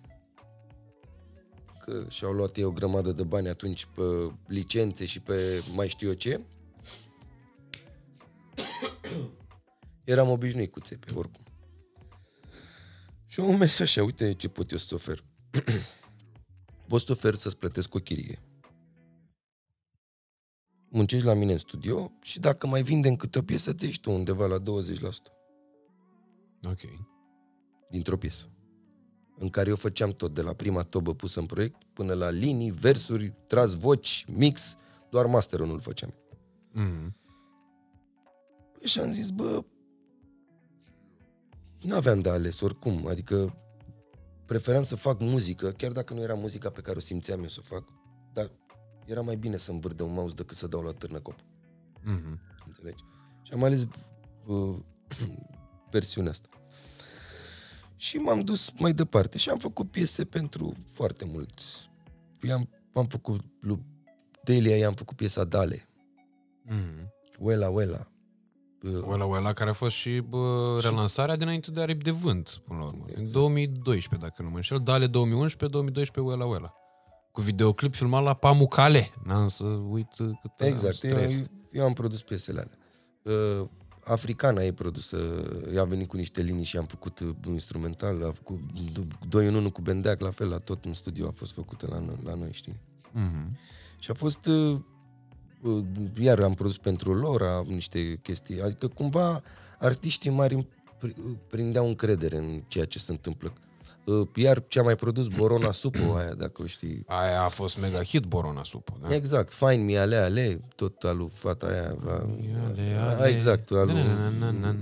Da, mă, da, aia a fost adolescența mea, ești nebun, finalul de gimnaziu, începutul de liceu. Ei, și da, să mor dacă până în momentul în care tu n-ai început să-mi povestești, m-am gândit vreo secundă la faptul că F. Charm poate să aibă legătură chestia asta, dar acum mi-aduc aminte și titlurile de pe YouTube, am folosit memoria vizuală și am mai vorbit cu prietenul meu, Cristi, înainte să ajungi tu la filmare și am zis că, bă, hai că mă grăbesc, că mă duc, că trebuie să filmez, vine F. Charm la podcast. Face F. Charm ăla care era cu Sony Flame înainte și atunci a fost, bă, da, frate, nu m-am gândit o secundă la asta. Eu am fost foarte mult timp asta, practic DJ-ul lui și omul de dublaj, adică eu niciodată nu m-am gândit că pot să fac mai, adică gândeam că pot să fac mai mult, dar casa de discuri mă îngrădea cumva, nu mă lăsa. Mm-hmm. Și eu am zis, bă, și m-au luat, bă, că făcusem eu niște piese așa și am zis, bă, managerul acelei case de discuri a venit, m-a privit în ochi și mi-a zis, bă, tu n-ai nicio șansă, mă. Tu nu ești un cântăreț bun. Okay. Tu produci bine. Uite, ai rezultate, ai hituri, îți cântă pe radio, îți cântă... Dar nu, n-ai... De ce încerci tu să cânti? Și cumva îți dai seama că mi-a dat-o la rădăcină foarte rău. Adică psihic m-a afectat foarte rău treaba aia și... La un moment dat chiar mă gândeam, zic, bă, poate are dreptate omul. Poate chiar nu e drumul meu. Poate încerc să fac eu niște chestii care nu... În fine... Nu aveam nici maturitatea necesară, știi? Ei, în momentul ăla, el a venit și mi-a zis, hai să producem o piesă pentru Eurovision. Și zic, și cum vrei să fie? Păi uite, vreau să cânte Lora și Sony Flame pe ea. Bine, hai să facem. Am făcut-o, s-a calificat în alea, a ajuns pe locul 5, 6, nu mai știu. Iar... Dar n-a ajuns să reprezinte România. Nu, n-a ajuns să reprezinte, dar okay, a intrat în... Deci s-a oprit la selecția națională. Da, acum. Da. Okay. Și, dar eu ți-am zis, eu nu cumva... Nu mă simțeam împlinit cu ce fac. O făceam pur și simplu să-mi câștig oarecum o existență, nici măcar medie, dacă vrei. Mm-hmm. Pentru că... Și nici drepturile nu le-am simțit de pe piesele alea, dacă vrei să spun, pentru că chiar dacă ele au cântat foarte mult pe radio, au cântat, eu nu am simțit nimic. Adică, cumva, nu vreau să mâni pe nimeni pentru că n-am nicio dovadă, nu vreau să vorbesc prost, dar eu nu am luat bani pe toate alea, înțelegi? Mm-hmm. Adică luam bani pe un master, spre exemplu, venea Cat Music, îți comanda o piesă, făi o piesă lui X, să făcea piesă, da, îi place... Studioul lua o mare parte din bani și îți dădea și ție ăla care ai produs, ia și tu. Ok. Și, înțelegi? Dar închideam ochii pentru că nu aveam altă soluție, știi? Și eu cumva, nu știu, dragostea față de ceea ce fac era mult prea mare ca să o valorific, să pun banii în față, știi? Uh-huh. Și mă gândeam, bun, cum dracu reușesc eu să pot să fac și eu ceva cu muzica asta. Pentru că piața puțea de house și dance. Popcorn, a fost era aia, dar numai asta auzeai, știi? Cum fac? Că ăștia, orice piesă aș fi făcut eu, ei nu o scoteau, nu mă lăsau să o scot, adică nu mi-o puneau pe nicăieri. Mm-hmm. Eu semnând cu ei. Atenție. Deci tu erai un artist, practic? Semnat, dar care îi făceam doar producție. Ok. Adică erai cal de studio, cum ar veni, da, până la urmă, ca să nu ne mai ascundem după deget. Exact. Și atunci Emil Lazaria, DJ-ul, a auzit o acapela de la mine. Nu știu cum a ajuns la el. El era foarte, obușise foarte rău cu balada, când a remixat Ciprian Porumbescu. Și el era un DJ foarte bine văzut pe zona de clubbing, știi? Și atunci el îmi spune, pot să folosesc acapela asta să fac un remix? Eu eram, mai dă-mi ghibășit, fă ce vrei tu. A rupt cu cluburile atunci pe zona de clubbing, știi? Și el îmi vine și îmi spune, bă, nu vrei să facem noi un proiect? Să cânti tu rap, cânti ce vrei tu, dar în engleză. Mamă, deci aveam, încățești gura ta, deci aveam direct de-alea, gangster, mafiote, engleză, până numai de-astea aveam în cap. Zic, bă, dar chiar, n-ai mă, nu vezi că nu cântă nimeni în română? Da, a fost un trend în care se cânta foarte mult în engleză pentru faptul că româna nici nu mai, deja începea să le pută oamenilor. Eu așa am resimțit-o, cel puțin în muzica mainstream, nu mă refer aici la nișe, până la apariția băieților de peste Prut, a lui Carlos, a lui Denis, de la Dămotă și a ăstora, se cânta foarte mult în engleză pentru faptul, din două motive din perspectiva mea. Unul, că româna nu mai suna cool și atunci în engleză puteai spui fuck, dar nu futut suna urât în română. Și în al doilea rând, pentru că am impresia că după bubuiala cu Ina, după bubuiala cu Mr. Sexobita, Alexandrei Stan, foarte mulți producători gangsteri de ăștia se gândeau că o să bubuie și ei în engleză peste hotare și atunci de asta tot încercau placa respectivă. Și casele de discuri nu primeau altceva decât asta. Piese de la producători care îți dădeau numai asta. Și atunci Lazaria zice așa, o să facem niște beaturi foarte pumping care să-ți permită să dai rap. Și dacă vrei, faci și niște linii mai ragamuffin, așa pe ele, știi? Să fie mai o combinație de asta. Și zic, bă, hai că încerc. Nu am făcut niciodată treaba asta. Să cânt pe un BPM de 128, așa, dar pot să încerc să fac asta. El era un om care sempla foarte mult, ceea ce se îmbina foarte bine cu rap-ul. Că în rap se semplează foarte mult. Ceea ce m-a gâdilat pe mine foarte mult la ureche. Folosea instrumente live, trăgea trompeți, el nu făcea tic-tic-tic, piric-tic, cum se făcea atunci cu 3 note de nexus, înțelegi? El sempla foarte mult și juca foarte mult cu ciopuri și ciupuia foarte mult piesele. Și atunci mi-a dat mie o libertate cumva să pot să fac chestia asta. Îți dai seama că am făcut-o, eu nu pot să spun că erau niște mesaje acolo, era o chestie de mai mult de vibe, de petrecere, dar făcută în stilul pumping, în care să, dacă ești în club, să nu stai să te uiți pe telefon, înțelegi, să sari din scaun. Ok. Și așa am făcut 10 piese cu el. Când le-am prezentat casei de discuri la care eu eram, eu zic, nu, ce să astea? Asta caca. Ce să astea, mă, bă, pe astea nu e, mă, păi, uite Ina, uite Plain Win. Uite, îi cântă așa, sun is rising, nerecheine, cacamaca, borona, sufo, știi? Bă, și zic, bine mă, dar măcar mă lăsa să le dau drumul pe club, le dau DJ-ilor, ne-am făcut degeaba, sunt 10 piese, nu fiți nebuni. Da, mă, fă ce vrei tu cu ele, nu. Și a dat drumul.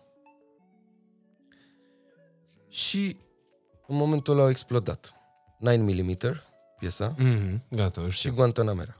Mhm. 2010-2011, bucată, exact. Perioada, început și de 2011. În momentul ăla vine casa de discuri. Bă, piesele astea... De unde le aveți? Nu, dar astea ni le-a spus voi, ni le-ați arătat voi nouă? Zic, da frate, ești nebun, ți-am dat albumul să-l asculti, cu mine l-ai ascultat aici. Nu, astea două nu, astea nu, astea nici nu știam de ele. Păi astea să nu le fi luat noi? Ești nebun? Uite cum facem. Nu vrei să-ți facem clip la 9mm? Care era deja vizată de radio soia. Eu acum nu puteam să zic, nu. Frate, faceți. Așa. Au făcut ei clip. S-a intrat piesa pe radio.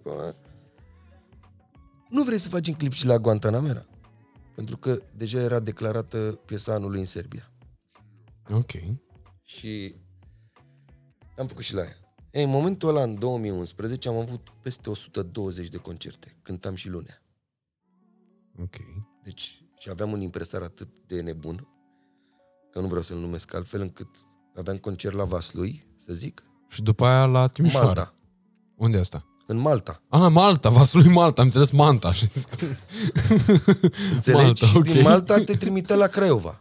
De la Craiova te duceai, nu știu, la Constanța și de la Constanța du-te și cântă în Italia. Ok. Deci mi-a rupt ficat în două. Am ajuns praf, eram zombie. Nu mai puteam. După acest an s-a rupt acest proiect.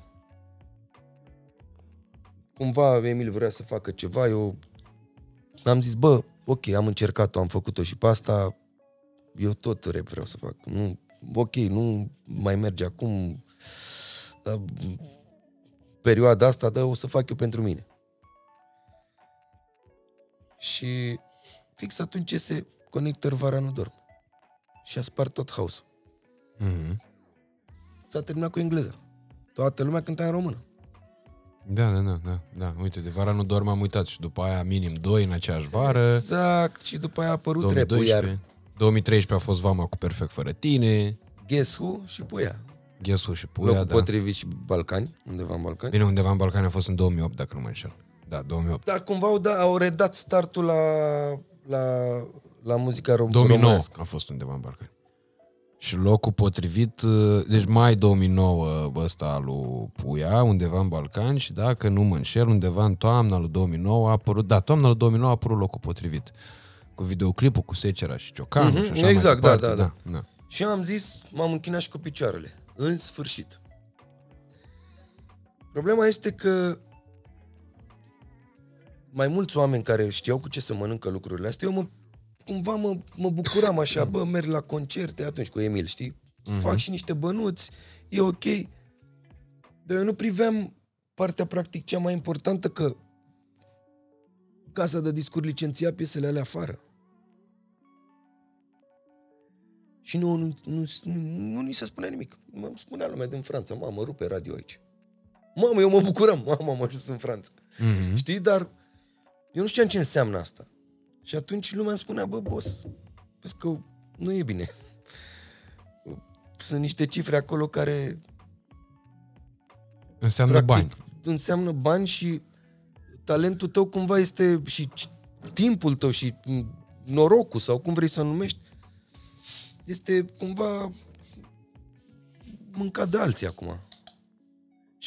Și nu era cât vorba de bani, că mie nu-mi place să fiu prostit. Adică nu mă fă prost, adică să mă simt prost, că atunci se învolburează în mine, știi, chestia aia de nu... Adică mai bine îmi spui, bă, nu-ți dau, sau bă, uite, s-au făcut asta, dar nu, uite, nu vrea cariciul meu să-ți dau, sunt șmecher. Mai bine așa decât să mă fac să mă simt eu prost, știi? Și în momentul ăla mi-am dat seama că nu stă într-o ecuație foarte bună. În anul ăla, când am decis treaba aia, era un an așa, în care îmi căutam pe cineva să se ocupe de mine. Eram într-o chestie foarte dezorientată și am dat de Florin. Mm-hmm. Dar până îți dau de Florin, am încercat mai mulți oameni care au zis, bă, nu cred în ce faci.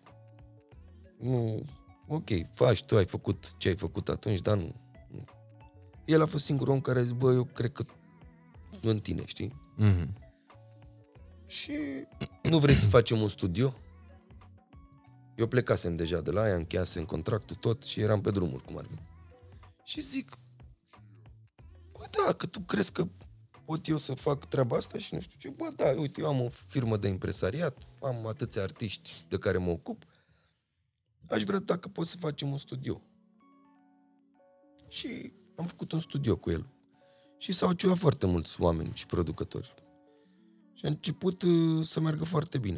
Nu renunțasem la aia, pentru că Florin, ca să înțelegi ce caracter a avut, a zis, acum că m-ai găsit pe mine, care vreau să mă ocup de tine, nu vreau să le dai frână, mai prelungește un an cu ei. Ok. Ca să nu zică că, uite, acum ești cu ăștia, ți le-ai găsit pe ăsta și acum te-ai pișat pe noi. Ok, da. Și hai să le mai livrăm un an de zile, niște single-uri și nu știu ce. Și... am făcut piesa Departe de tine, care a fost un real succes la vremea aia. ei mă obligau oarecum să fac niște piese foarte ușor digerabile, adică să fiu foarte comercial. Nu știu dacă comercial, că ei nu spuneau comercial, ei spuneau, bă, încearcă, că eu scriam mesajele mult mai profund. Și el, ei scriau, nu mai scrie așa, că nu înțelege toată lumea. Ok. Și cumva mă constrângeau. Că trebuia să scazi foarte mult din calitatea actului tău artistic. Exact. Și am făcut aceste piese care, de care nu, Doamne ferește, să se înțeleagă că mi-e rușine cu ele sau mi-am pus sufletul în ele, că altfel nu le scoteam. Mm-hmm. Adică am scos piesa asta, după aia am scos piesa cu Delia, Aproape de tine. După aia am scos piesa Nu iese fum fără foc și piesa Mama. Ceea ce nu plăcea mie la sistemul lor este că ei nu te lăsau să faci un album. Ei aveau nevoie de o piesă. Piesa aia care să le dea lor pe radio, să le aducă banii, uh-huh, să se consume și după aia să le aduci încă o piesă să fie hit. Ok, da. Că știi cum e, lumea vrea hit-ul, lumea vrea number one. Lovitura, da. În momentul când nu mai ești number one, vrea celălalt number one care este în locul tău, iar dacă tu nu mai ești number one, uită. Asta este radio. Înțelegi? Eu am fost number one cu 30 de grade. Așa, da, și 30 de grade. Știu despre ce e vorba. 2014, adică aia a fost hitul României. Era frig. Exact. Aia era și cu Taxi, a luat WhatsApp în vremea aia. Piesele astea două rulau în heavy rotation. Taxi, dacă nu mă înșel, a fost prin februarie lansată și asta cu 30 de grade undeva prin martie. Da. Și a bubuit rău de tot imediat, în perioada Paștelui, în 2014. Da, mm-hmm. Ideea este că știu ce înseamnă zona asta și atunci este un, cum să spun, e un cerc vicios ăsta cu comercialul și cu zona asta. De asta am încercat să mă depărtez foarte mult, pentru că m-am și maturizat, mm-hmm, între timp. Și am înțeles niște lucruri și toate greutățile prin care am trecut, și personale și legate de carieră, m-au făcut să trag niște concluzii vis-a-vis de muzică. Și atunci mi-am dat seama că nu trebuie să fiu condus de o altă persoană sau o casă de discuri sau un director care doar că bagă bani în produsul meu. Eu trebuie să fac cumva să țin cont de treaba aia, înțelegi? Mm-hmm. Pentru că ajunsesem să trimit piesele la radio și să mi le modifice. Radio. Ok. Adică gen, e mișto, o băgăm, dar scoate vioara aia. Sau aici nu zi așa. Mm-hmm. Și atunci am zis, bă, până aici, stop. Ok, am fost acolo, am văzut cum e. Am trecut și prin etapele astea, le-am făcut. În momentul ăsta trebuie să fac altceva. Și mi-a luat un an de zile să mă gândesc cine sunt. Pentru că m-am uitat în oglindă, m-am întrebat cine ești și n-am știut ce să răspund. Și atunci m-a luat panică. Efectiv nu știam cine sunt. Eram un băiat care toată viața s-a chinuit să facă muzică, ajunsese să facă și niște bani pe radio, să știe lumea de el. Dar eu nu eram împlinit cu mine, eu nu știam cine sunt. Mm-hmm. Și am zis, bă, nu le consider greșeli, le consider niște experiențe care m-au adus până aici, ca eu să mă întreb treaba asta. Eu m-am întrebat, cu lacrimi că m-am întrebat cine sunt, nu te mint. Și nu am știut. În momentul ăla am zis, e o problemă la mine. Dacă eu nu știu să-mi răspund. Eu și am zis, în momentul, cred că când îmi voi răspunde la întrebarea asta, eu voi fi fericit. Și asumat.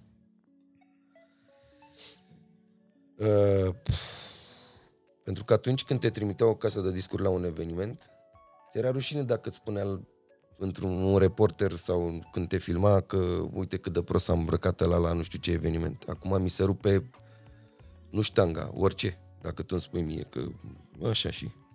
Adică ca să ajung la asumarea asta și să... Asta e un mic exemplu vis-a-vis de îmbrăcăminte, eu mă refer general. Ca să ajung la asumarea asta, mi-a trebuit foarte mult și mi-a trebuit răspunsul din oglindă. Ok. Răspunsul ăsta l-am găsit după un an de zile de sacrificiu, când efectiv nu aveam ce să mănânc, pentru că între concertele nu mai erau. nu mai eram number one, lumea căuta alt number one, eu nu mai voiam să muncesc să fiu number one. Uh-huh. Și singurul care m-a susținut ca să am ce să mănânc efectiv, că aveam zile când aveam 10 lei și mă gândeam ce mi-au, pâine, cartofi, ulei și țigări nu prea mai am. Înțelegi? Uh-huh. Și a fost Florin. Omul care a crezut în mine și mi-a zis, bă, cu tine merg până la capăt. Și m-a susținut un an de zile să-mi revin, că eram down. Adică nu mai știam ce să fac, dacă să mai fac, dacă... Și la un moment dat m-am trezit într-o zi și am zis, mă întorc în studio. Și așa s-a născut Oaia Neagră. Ok. Aia a fost prima piesă pe care am scris-o după toate gândurile și toate experiențele mele. Am zis, de astăzi sunt ca mine, nu cum au vrut alții până acum. Și de după albumul Oaia Neagră a fost foarte funny că eu am zis, Florin a zis, bă, hai să facem, până acum toată lumea, ai făcut ce a zis ăla, ce a zis ăla, ce a zis ăla. Fă ce vrei tu acum. Fără să ții cont de nimic, fără să te gândești la succes, fără să te gândești la radio, la televizor, la ce zice lumea, dacă place, dacă nu place. Succesul oricum e perisabil. Și atunci, azi ești, mâine nu ești. Eu cred că ce-i făcut pentru sume o să se consume, ce-i făcut din suflet se simte și rămâne. Uh-huh. Și atunci am zis, bă, bun, cine sunt eu? Eu sunt Bogdan, ăla crescut în Rahova, 27 de ani, într-o familie modestă, care a avut un vis. Cu ce vis a plecat el? Să facă muzica pe care îi place lui, să transmită ceva și să fie el. Și așa s-a născut primul album, Oaie Neagră din Mulțime, care... Oaie Neagră, nu era Oaie Neagră din Mulțime, s-a născut primul album Oaie Neagră în 2017, și era foarte fanic, pentru că în momentul în 2017 erau destul de costisitoare clipurile, nu era ca cum ți iei o cameră și te filmezi tu și gata, ți-ai făcut. Uh-huh. Erau regizori, erau oameni pe care închiriai. Și le întreba Florin, bun, acum am făcut albumul, avem 16 piese, cu aia ce clipuri facem, că costă și nu avem bani. Și el a zis, bă, ne descurcăm, trebuie să le facem. Și nu știu cum a făcut Dumnezeu și ne-a condus exact la oamenii care a trebuit să ne facă aceste clipuri pentru primul album. Eu m-am încăpățânat, am zis, după primul album, eu vreau turneu. Okay. Și Florin mi-a zis, bă, nu e timpul, nu e momentul să faci un turneu acum, pentru că de-abia ai pus o cărămidă, tu acum începi să fii. Până acum ai clădind niște chestii care au ajutat la dezvoltarea ta. Dar de acum începi să fii tu. Ok. Și dacă tu de acum începi să fii și tu ai pus o cărămidă și tu vrei să ai turneu, trebuie să fii nebun. Nu, că eu cred că ce-am făcut noi, că e wow. Bine. Albumul Aia Neagră are piesa Hainele Mele, care... E o piesă, zic eu, semnificativă pentru tot ce înseamnă F. Charm și pentru ideologiile mele. Și alte colaborări. Acolo am făcut, albumul Oaia Neagră este un fusion. Adică am făcut și cu colaborări și din rap și din reggae și din populară. Chiar am făcut cu Maria Dragomiroi o piesă. Adică am încercat să fac niște, să-mi găsesc exact stilul pe care vreau să merg, ca și sound, știi? Bă, am mers într-un turneu care a fost fail. M-am dus în primul concert, țin minte acum, pe la Slatina, 30 de oameni, mâncați-și gura ta. Asta în ce an se întâmpla? 2017. Ok. Deci când am văzut 30 de oameni și eu aveam milioane de vizualizări la piese. Da, pe atunci, eu am aflat de nou F. Charm. Da. Eu aveam și eu nu puteam, pentru că atât de prost gândeam că eu evaluam munca mea și raportam lipsa oamenilor la YouTube, știi? Că Și atunci am zis, bă, stai că nu e ok, ceva nu e ok. Nu înseamnă că oricine ascultă e și plătitor de bilet. Mm-hmm. Că nu e o conversie unul la unul. Da, dar eu luat de val și bucuros de nou eu, mm-hmm, de mine, bă, uite mă, eu sunt, știi? Eram în stare să, nu știu, bă, dar crede-mă că pentru ea 30 de oameni am cântat cu atâta patos. Bă, nu știu cum să-ți explic. A fost, cred că... Deci după concertul ăla nu mai aveam voce, frate. La 30 de oameni. Eu am vrut, bă, e startul meu. Așa trebuie să fie, știi? După 6 luni de zile am mers din oraș în oraș, oricum fail peste tot, stai să... Și după 6 luni de zile vine Floriner. Mai trebuie să facem un album. Ok. Zic, bro, tu ești nebun, ce de zici că... Mai trebuie să facem și noi, să mai punem niște vinete, niște răsaduri, adică... Să mai facem un album, mă. Da, acum ai mai multe să mai faci un album. Zic, bă, sunt oameni care scot albume la 2-3 ani. Cum? După 6 luni să fac alt album, adică... Nu, domnule, că e timpul, ascultă-mă și fă-l. Că acum... Gen, tu te dezlănțui, ce ai adunat în atâția ani, scoate, știi? Zic, bă, prea am făcut ca mine toată viața, ca și, zic, alegeri și pe cine am ales să ascult și nu știu ce. Hai să nu mai ascult și pe nebunul ăsta odată și să mai fac un album. Până la urmă, era mai decentă propunerea, hai să mai facem un album, decât hai să fim gangsteri. Sau hai la mare să vinzi casete, să nu ții niciun ban, știi, după aia. Da, și zic, bine mă. În 3 luni de zile am făcut Grădina cu Spin, 22 de piese produse, scrise și cu clipuri. Asta e finalul 2017, nu? Da. Ok. Album care a certificat că nu e o întâmplare. Primul album. Adică, cumva, primul album... Mulți oameni care m-au criticat în trecut, uite-l bă pe ăsta, a făcut piesa aia, a făcut 30 de grade de care am râs Mircea Badea, a făcut nu știu ce, acum face el rap. Ei neștiind, oamenii judecă ce am în față, ei nu știu ce am în spate. Ei nu știu motivația pentru care tu ai făcut. Exact. Da. Și atunci, cumva s-a certificat primul album cu al doilea. Deja la al doilea album nu mai avem 30 de oameni, avem 60. Ok. După care a mai trecut vreun an și am făcut albumul Secolul 21. Albumul ăla a început să umple sălile unde mergeam. Și mi-a certificat ce îmi spuneam mereu Florin, ai răbdare, nu încerca să faci tu în 3 ani de zile ce-au făcut alții în 10-20, care s-au ținut pe nișa lor și pe felia lor. E adevărat că visul tău și în tine stătea numai să faci asta. Și tu scriei, aveai caiete pline, dar nimeni nu știe asta. Lumea știe de aici încolo. Mm-hmm. Și zic, bă, ai dreptate tu în felul tău așa. Și după ce am făcut albumul ăla, zice... Hai să-i gangsteri. No. Mă știu, a fost... A fost Sânge de Taur, albumul Sânge de Taur. Așa. Albumul Sânge de Taur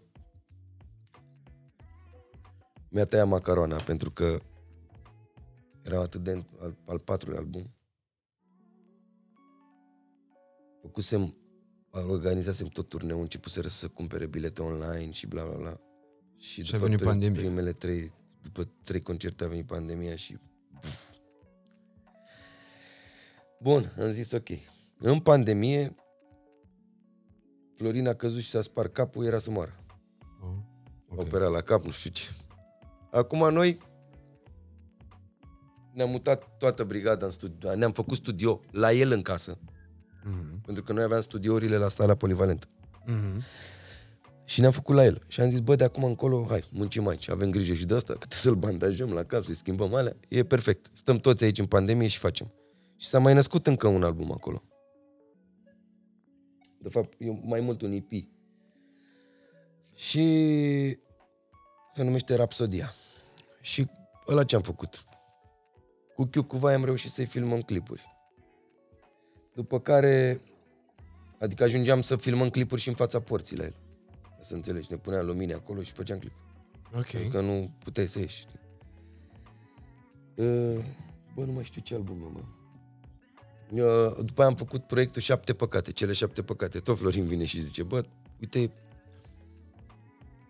de ce nu facem proiectul ăsta să numească cele 7 păcate și să cânt despre ele?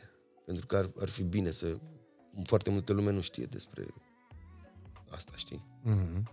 Și zic, ok, dar ar fi mișto să fie 7 artiști cu 7 păcate, să cânte fiecare artist despre un păcat. Mm-hmm. Și am adunat artiști, inclusiv pe Maia Morgășne, care a vorbit despre lene. Și am făcut acest EP, care l-am filmat, tot în pandemie, și s-a născut. După care am făcut albumul Phoenix, în care sunt cu el și acum sunt cu el în turneu. 6, sunt la al 7-lea album acum. În 4 ani. 5 aproape, da. 5. 2022. Știu, sunt multe. Uite, sunt niște curiozități pe care eu le-am.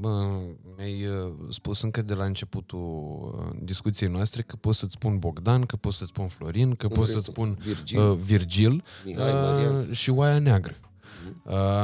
De ce Oaia Neagră? De unde ți-a venit chestia asta? Spun de unde mi-a venit, pentru că ți-am spus că în momentul în care am trecut prin acea perioadă nefastă a vieții mele, foarte grea, nu vreau să intru în detalii că ar suna foarte urât să ca și cum mă plâng sau... Nu vreau să fac asta, dar o perioadă foarte grea din viața mea. Atunci, faza cu oglinda.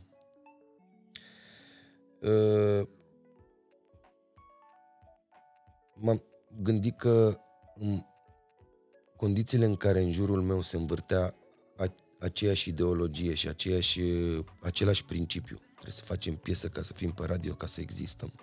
Trebuie să facem muzica așa ca să fie. Trebuie să facem așa ca așa vrea lumea. Trebuie să facem așa, că așa se ascultă. Eu am zis, bă, trebuie să fac ca mine, că așa vreau eu. Eu vreau să fiu eu, Oaie Neagră. Ok. Eu vreau să fiu eu. Eu vreau să fiu ca mine, nu ca nimeni. Și în momentul ăla s-a născut Oaie Neagră. Că a fost ca un soi de asumare a faptului că, indiferent cât de rău ar fi... Da, știi care chestia? Eu am mai spus asta. Eu am ajuns la maturitatea în care, când scot o piesă, nu mă interesează dacă îți place ție. Pentru că eu în piesa aia îmi pun niște trăiri. Versurile, muzica pentru mine, adică mi-a luat foarte mult timp să-mi dau seama că e o misiune.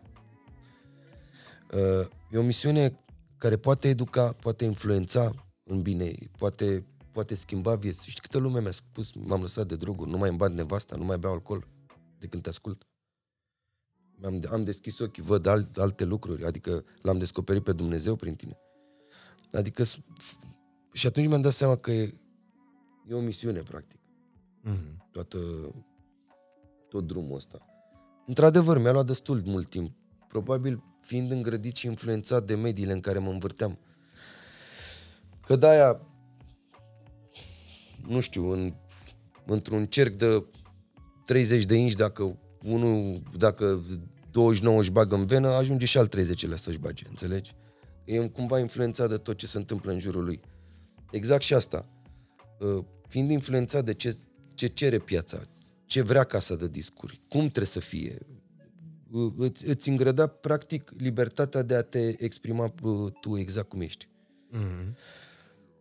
Gândind totul că trebuie să fie hit și trebuie să fie vandabil și trebuie să fie un produs. Eu nu vreau să fiu un produs, eu vreau să fiu Bogdan ăla care scrie ce simte el, ce vrea el. Băiatul ăla asumat, care îl doare în cur că știi tu că eu am avut blugi rupți în cur.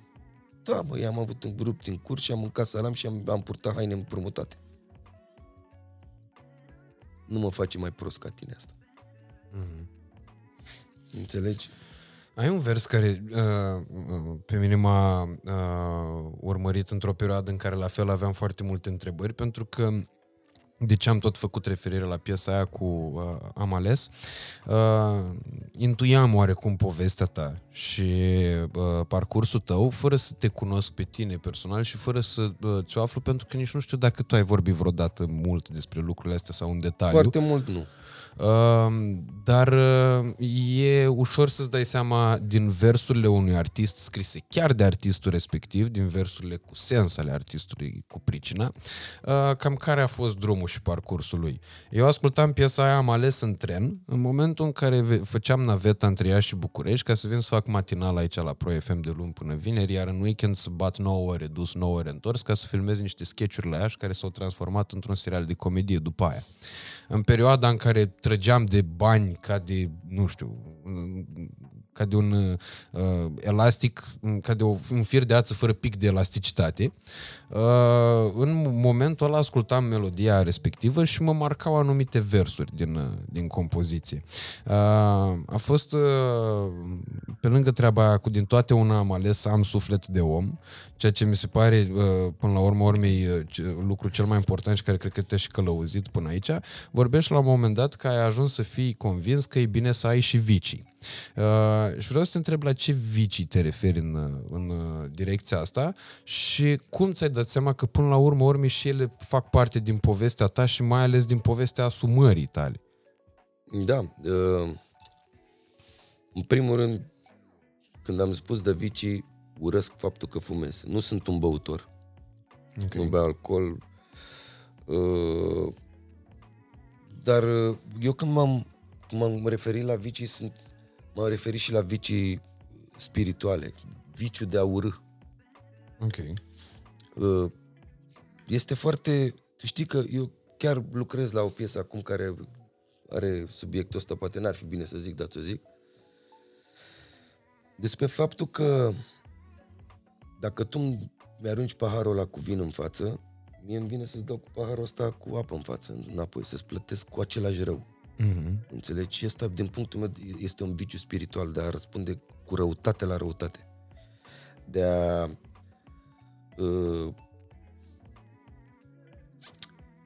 fi violent, de a fi invidios. Asta, din punctul meu de vedere, pe lângă că sunt niște păcate, eu le consider niște vicii spirituale. De ce sunt vicii? Pentru că se repetă în tine zilnic. Mm-hmm. Și mă lupt cu mine să scap de treaba asta. Adică mă lupt cu mine să te iubesc chiar dacă îmi dai un pahar în cap. Pentru că așa spune Dumnezeu: iubește-ți aproapele ca pe tine însuți. Și dacă ți-a dat o palmă, întoarce și celălalt obraz, înțelegi? Și mă lupt cu mine să urmez treaba asta, dar e greu rău. Mm-hmm. Cred că asta e cel mai mare câștig pe care noi oamenii l-am putea avea în momentul în care, nu neapărat dacă reușim, pentru că să reușești într-o totul să scapi de lucrurile astea, cred că e foarte complicat și tare mă tem, nu spun căutându-mă oarecum o scuză, știi, că dacă zici că e complicat, zici că e complicat, dar măcar încearcă el așa, da. Ei, las, că are intenția contează, are intenție bună, că ai mai scăpat, e partea a doua. Nu la asta mă refer, cred că efectiv trebuie să fii super izolat de tot ceea ce înseamnă contextul social, ca să poți să te ții departe de toate lucrurile astea în adevăratul sens al cuvântului. Sunt foarte mulți oameni de-aia se duc în psihăstrie, mm-hmm, ca să se detașeze și să nu mai poată călca strâmb din punct de vedere spiritual. Pentru că în momentul când, logic, când ești în pustiu, pe cine să urăști, pe cine să dușmănești, pe cine să... Na. Și că e cea mai grea luptă. E foarte grea. Eu am avut o perioadă în care, tot așa, într-un moment ăsta de rătăcire, avusesem un soi de început de atac de panică. Adică nu era chiar un atac de panică, pentru că îl conștientizam. Știi, când îl conștientizezi, asta e ca și nebunia. Uh-huh. Nu poți să te duci de bunăvoie, zici: domnule, sunt nebun, primiți-mă să mă internez. Exact, da. Că înseamnă că nu ești nebun, e clar. E ca și chestia aia, va bendea cu o treabă foarte mișto, în care spunea, zic: bă, dacă măcar o dată în viața ta ți-ai pus problema că ai putea fi prost, înseamnă că sigur nu ești. Pentru că te-ai gândit la chestia asta. Așa e și în chestia aia. Am avut niște momente în care, într-adevăr, aveam niște stări foarte nasoale eu cu mine și mi-am dat seama că e cea mai grea luptă, e aia în momentul în care începi să nu mai poți externaliza vina respectivă asupra lucrurilor pe care tu le consideri dăunătoare în viața ta și începi lupta aia cu tine însuți. Și aici cred că anul ăla, deși a fost foarte greu pentru tine, anul cu privitul în oglindă, a fost... Știi că să-ți spun... Ca febra musculară, iartă-mă că te-am întrebat. Da, nu e nicio problemă. Știi că e febra, doare, dar așa a crescut, așa au apărut albumele respective. Exact asta spun. În momentul când spui adevărul, trebuie să te pregătești de jertfă.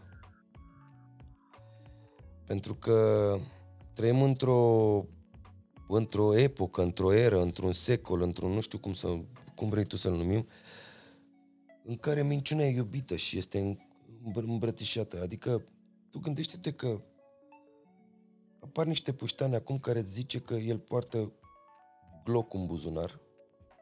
Da? Ok. Dar nu știi că e făcut în Austria? Stai puțin, că el poartă Glock în buzunar, care are 10 târfe și că el fute în fiecare zi și îi sparge banii pe cox și că are 10.000 de mașini și se plimbă în Lambo și toată lumea zice: wow, câtă tare!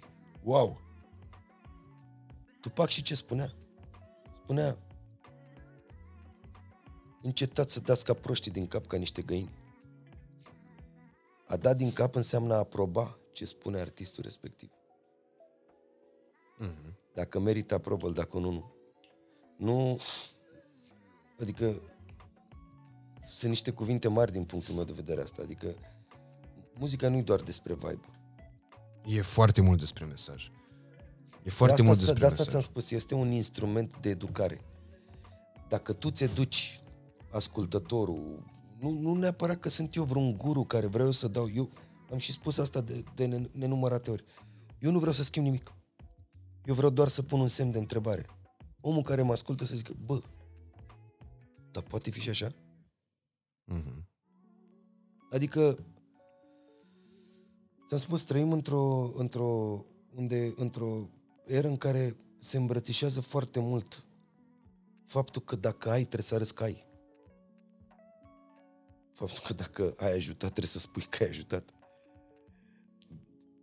Orice trebuie să fie foarte mediatizat ca tu să-ți arăți valoarea ta prin uite, exact cum nu pot să percep cluburile astea. Eu n-am nimic cu oamenii cu bani, Doamne ferește, să nu se înțeleagă prost. Sunt oameni poate care au muncit pentru treaba aia sau poate care au fost norocoși, li s-au lăsat moșteniri, whatever, nu contează. Dar nu pot să înțeleg cum te poți duce tu într-un club să dai 20.000 de euro pe o șampanie doar ca să te vadă lumea că ești șmecher și prin aia să-ți arăți valoarea.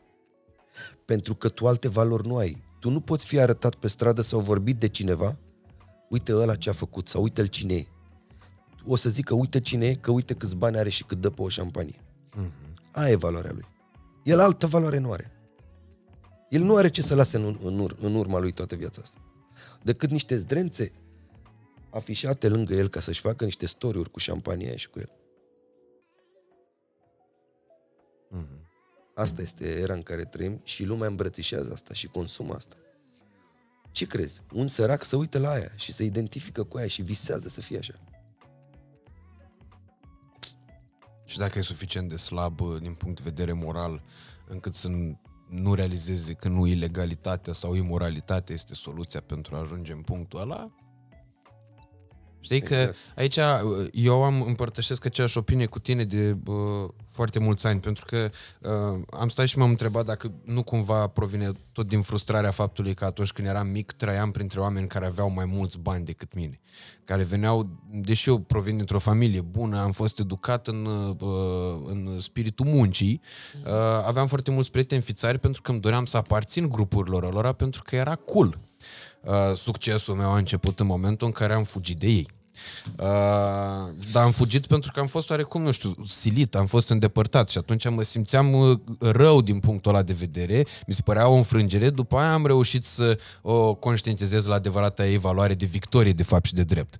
Dar mi-am pus multe întrebări. Uite, spre exemplu, eu sunt de acord cu faptul că dacă ai modelul Dorian Popa prin care el vine și îți spune, zic, boss, uite, eu am asta. Cum am făcut? Am muncit, n-am mai avut vacanță de 10 ani de zile. N-am mai luat o vacanță de 10 ani. Vrei să ai? Muncește, tată.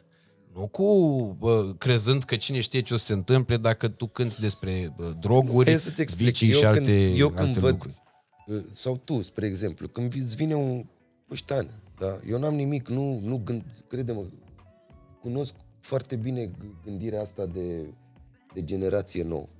Cunosc foarte bine și cunosc pentru că și noi la rândul nostru ne ascundeam când ascultam Racla cu mânjură prin, sau Mafia, și să nu ne audă părinții că ascultăm cu muie și cu toate alea, da? Da, dar ei nu se mai ascund. Ei sunt într-un punct dar în care chestia asta e cool. E cool, dar nu e vorba că nici nu trebuie să se ascundă. Dar în momentul în care un puș de ăsta îți livrează un mesaj de genul mi-am bătut profesoara că mie nu-mi trebuie școală, uite câți bani am și m-au dat afară sau ceva de genul.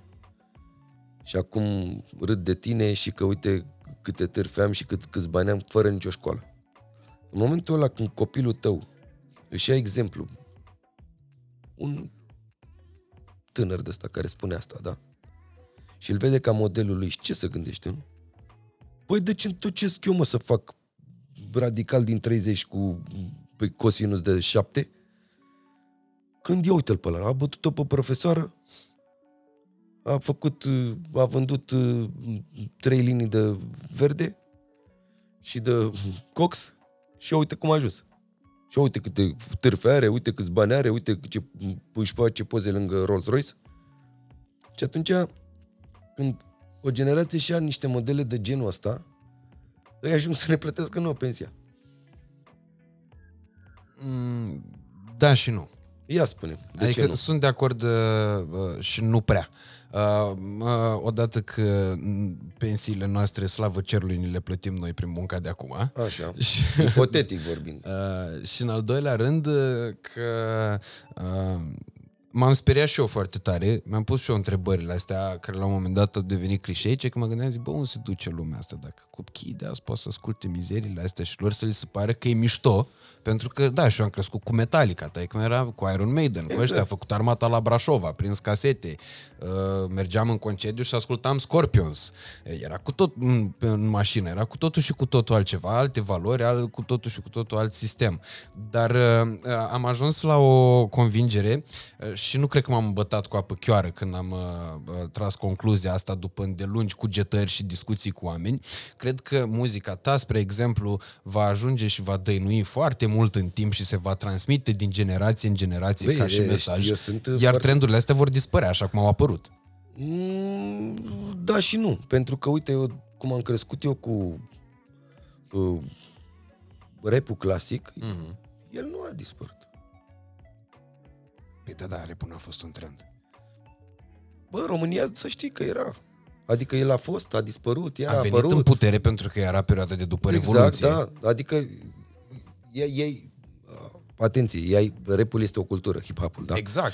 Dar la nivel ăsta nu e o cultură și nici nu are cum să devină. Știu, dar la nivel de România și de mentalitatea de acum, faptul că lumea evoluează într-un fel și ridică artiștii ăștia și oamenii care promovează așa ceva, le ridică la ranguri de concerte mari și să-l pline, deja devine un... Nu știu dacă mai e un trend. Asta mi s-a părut și mie o problemă, într-adevăr. Dacă te referi la ce s-a întâmplat la Costinești de 1 mai, la asta mă refer, m-am gândit și eu. Eu mă așteptam să se întâmple așa ceva. În momentul în care... Cel mai mult mă amuzau postări de genul Puia, Mafia și CTC au cântat live. Păi nu-i normal să cânti live? Adică, bravo frate, ai a cântat live. Păi stai puțin, adică plecăm de la... Dispare conceptul de a cânta live într-un concert sau cum? Adică apreciem că cineva cântă live la un concert pe care eu mă duc să dau bani, să-l plătesc, să văd un artist și eu zic, mamă, mi-a cântat live. Ce înseamnă asta? Adică cumva mi-a pus un semn de întrebare asta. Da, m-am uitat și eu pe imaginele. 3 artiști, ori fi fost 4, 5, nu știu, poate eu atât am văzut. Au fost niște artiști mari acolo. Care au, da. Și aici vin să te întreb, iartă-mă că te întrerup, după ce îmi răspunzi la întrebarea inițială, dacă ți se pare ok că ei au cântat la evenimentul respectiv și s-au asociat cu niște pseudo-artiști pe afiș. Bă, nu știu dacă... Și ai o întrebare, știi? Da, că vorbim despre asocierea ta cu un cântăresc de manele la un concert pe care ai refuzat-o. Da. Deși nu cântai împreună cu el, dar cântați în aceeași seară, în același loc. Nu puteam să fac asta, niciodată. Adică... Dar nu că aș avea ceva cu... Atenție, nu am nimic cu niciun gen muzical. Am ceva cu promovarea agresivă în condiții gratuite. Adică, bă, înțeleg să-mi dai un program, un post la televizor bazat pe nișa aia. Da? Dar nu înțeleg să-mi dai... Să nu existe, cred că nu există post să nu promovezi așa ceva. Adică dispare misterul ăla de a gândi puțin. Bă, ce a vrut să spună artistul ăla cu treaba aia? Devine... Împingem muzică foarte perisabilă în față, înțelegi ce spun? Și nu numai muzică, și carte chiar. Da, și film, și multe. Exact. Și atunci, asta mi este doleanța mea vis-a-vis de toată treaba asta, că devine totul foarte superficial, înțelegi? Că m-a chemat pe mine nu știu ce patron cu ăla pe scenă și că ăla cântam. Sunt două stiluri care nu se pupă, adică nu îmi găseam eu loc într-o seară de club, să zic, sau ce era seara aia, să cânt eu muzica mea și după mine să urmeze manele sau invers, ăla în manele și... Adică... Și manelele astea, eu tot timpul am spus chestia asta, deși am fost criticat de multe ori, am zis că, bă, stai puțin, nu poți să confunzi un artist adevărat cum e Vali Vigelie, poți să-l pui niciodată la oaltă cu chestiile astea care sună oriental astăzi, dar n-au pic de vers, n-au nimic, au zgomote. Scrr, brr, brr, plosc, da, trosc, da, adică da, nu e esență, într-adevăr. Despre asta, în legătură cu treaba asta, pot fi complet de acord. În schimb, chiar și imaginile de la festivalul respectiv mi-e certifică faptul că treaba asta e o chestiune de trend.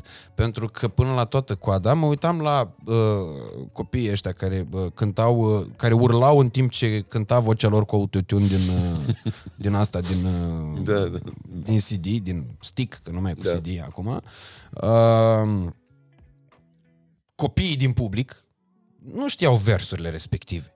Pe când în momentul în care a apărut Puia, când a apărut Spike, când a apărut Grasu, chiar și copiii care nu erau născuți când se cânta undeva în Balcani, că un copil de 13 ani nu era născut în 2009. Asta, clasicul nu o să moară niciodată. Asta e. Clasicul nu o să moară, pentru că rap-ul spune adevăr.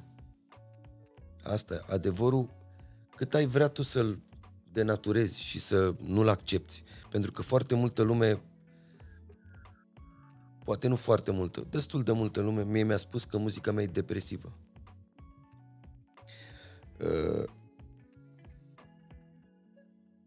În momentul în care trăiești o realitate care doare în zilele noastre în România, e normal să te identifici cu altceva ca să nu o accepti.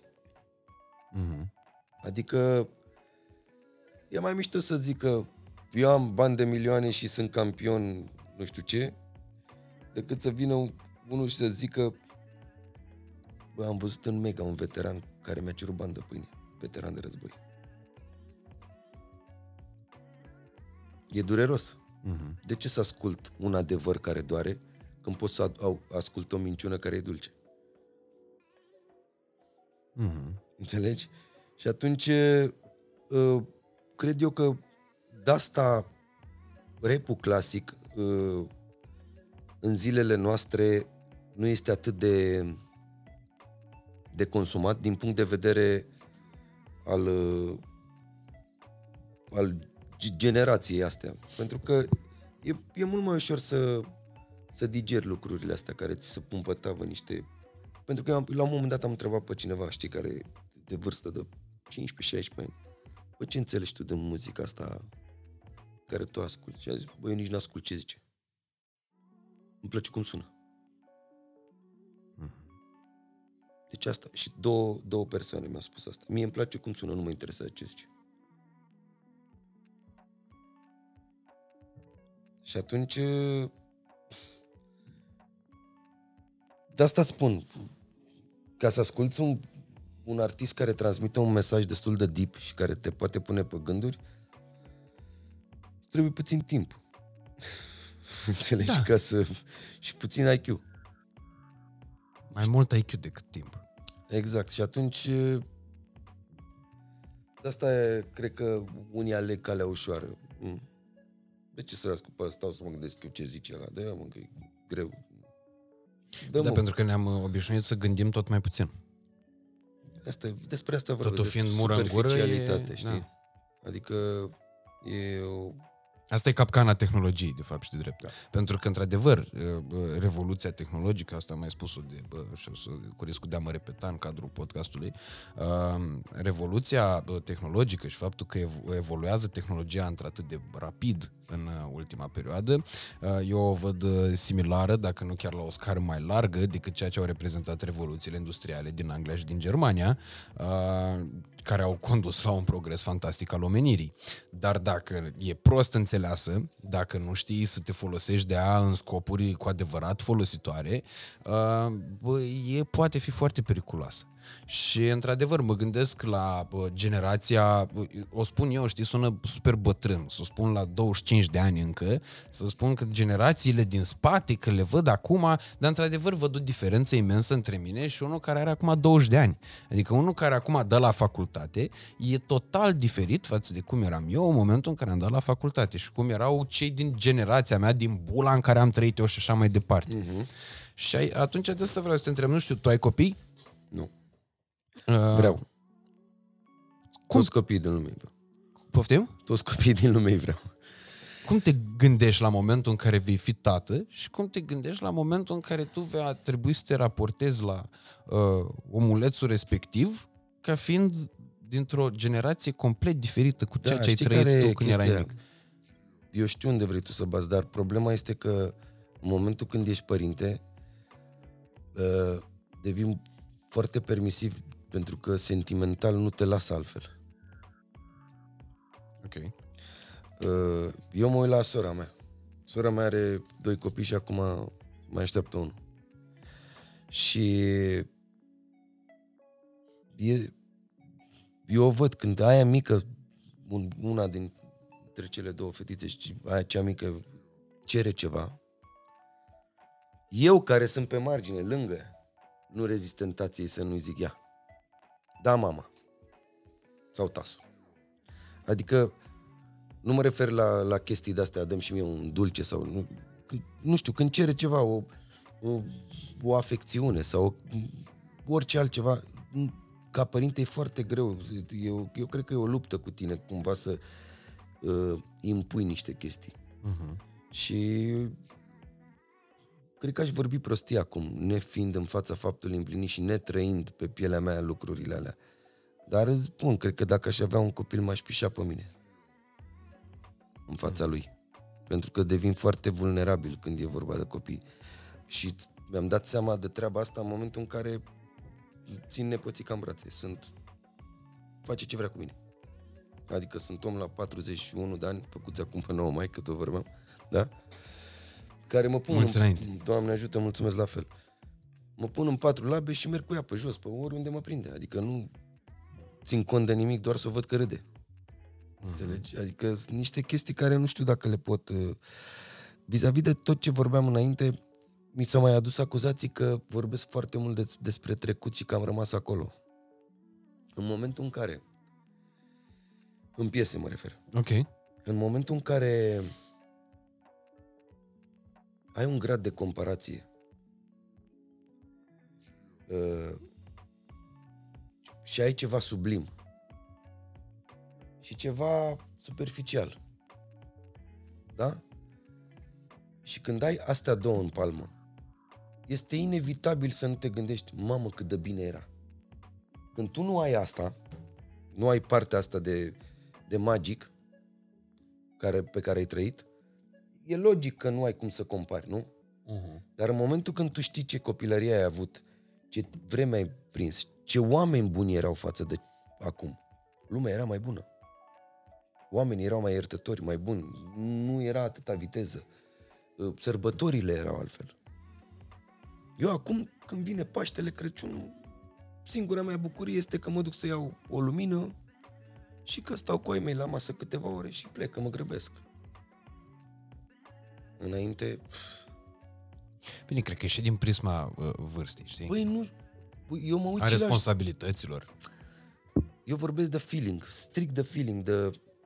Eu vorbeam și cu părinții mei treaba asta.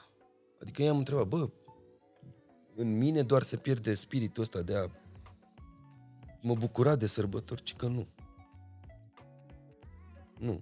Și nouă ne este la fel și asta am simțit-o exact de când se pierde, de când am simțit-o că se pierde, asta simțeau și ei la vârsta lor. Uh-huh. Adică, cumva, de asta fac mereu paralela asta între prezent și trecut în piese, pentru cumva a aduce la cunoștință, bă, putem fi mai buni, că am fost odată. De ce nu putem fi și acum? Eu niciodată în piese nu termin, cred că am vreo 2-3 piese și cu povești reale dramatice, care se termină poate mai dramatic, dar toate piesele mele, dacă ai răbdare să le asculți până la sfârșit, se termină cu concluzia, eu am fost prost, tu nu fii. Că poate fi așa, sau poate fi așa. Uite, apropo de mesajul pieselor și de ceea ce discutam mai devreme, de faptul că se cântă, nu știu, se scot soi de, se emit zgomote, uh-huh, de multe ori fără sens și care au în spate non-valoare. Mie asta mi se pare de fapt cea mai mare problemă, faptul că se propovăduiește non-valoarea, că nu poți să cânți despre infracțiuni ca și cum infracțiunile sunt cool, sub nicio formă. Nu exact. Poți să cânți despre imoralitate ca și cum imoralitatea e cool. Nu poți să te raportezi la femeie ca fiind o târfă și tu să... Iartă-mă. Și bă, tu după aia să ai pretenția să, nu știu, să fii băgat în seamă de femei, să ai pretenția să fii privit ok și acceptat de societate. Adică pe mine asta mă sperie. Dacă pe de-o parte vorbim despre încercăm să combatem hărțuirea, încercăm să combatem, încercăm să luptăm pentru egalitatea între sexe, egalitatea de șanse între sexe și așa mai departe, dar e ok să vorbească niște copii despre niște fetițe ca fiind târfe. Aia mi se pare o problemă. Acolo, într-adevăr, mi se pare o problemă foarte mare. Și atunci survine următoarea întrebare. Tu fiind din Rahova și având practic posibilitatea, mai ales accentuată de condiția nu tocmai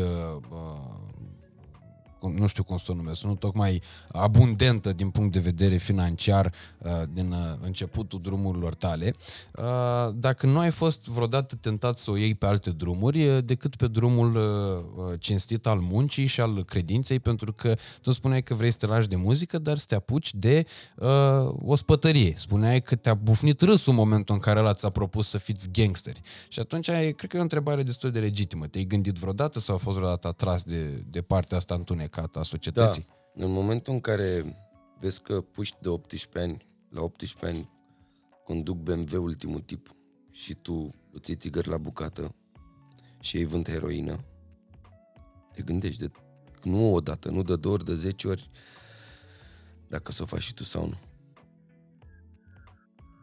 Într-un cartier în care, pe vremea în care trăiam eu, fetele se luau cu japca de pe stradă ziua. Și tovarășii mei stăteau pe gard și le curgeau sânge din vene ca homarii. Stăteau drogați, rupți. În momentul ăla te gândești cum ies din asta. Ai mei n-au, munceau într-o întreprindere. Tata se mai ducea, mai făcea transporturi pe afară, că nu exista curierat. Mai erau români care trimiteau una alta în țară, unul i-a trimis și cu un pistol în frigider, l-a ținut în Austria pe arest, că a crezut că l-a dus el. Cumva ei să luptau ca să existe mâine pentru mine. Și era foarte tentant. Dar pe de altă parte vedeam și cum se duc la pușcărie foarte mulți și se ratează. Și să auzi berbecii de la mascaților cum dau unul și noaptea la două pe scară la tine. Îți cam pui niște semne de întrebare, știi? Și vreau să ajung acolo sau nu? Cu ce preț pot să am BMW-ul ăla? De ce îmi trebuie BMW-ul? Tata avea un Daci. Și a zis că... Zicea că era atât de fericit cu Dacia aia. Fiecare sâmbătă și duminică ieșea și o spăla și o ștergea. Și ăla era BMW-ul lui, era atât de fericit cu el. Și atunci am învățat chestia asta de la el. Am zis, bă, nu trebuie să fiu văzut de lume că am. Dacă ai, trebuie să arăți că ai, știi? Pentru că asta ți aduce, în cazul de față despre care vorbim, poate să-mi aducă lipsa de libertate sau mai rău altele. Și cumva doar Dumnezeu m-a scos din cercul ăla și m-a dus să mă, cumva să-mi schimb mediul și să cunosc oameni care făceau muzică. Că eram 3-4 rapperi în tot cartierul Rahova. Mm-hmm. I-am cunoscut pe ei și cu ei ne adunam, eram un grup și după aia am mai cunoscut și alții în alte cartiere, ne mai duceam pe la Piața Romană, ne mai adunam mulți rapperi pe acolo, ne mai fugăreau pancării, ne mai băteau. Înțelegi, dar era altceva.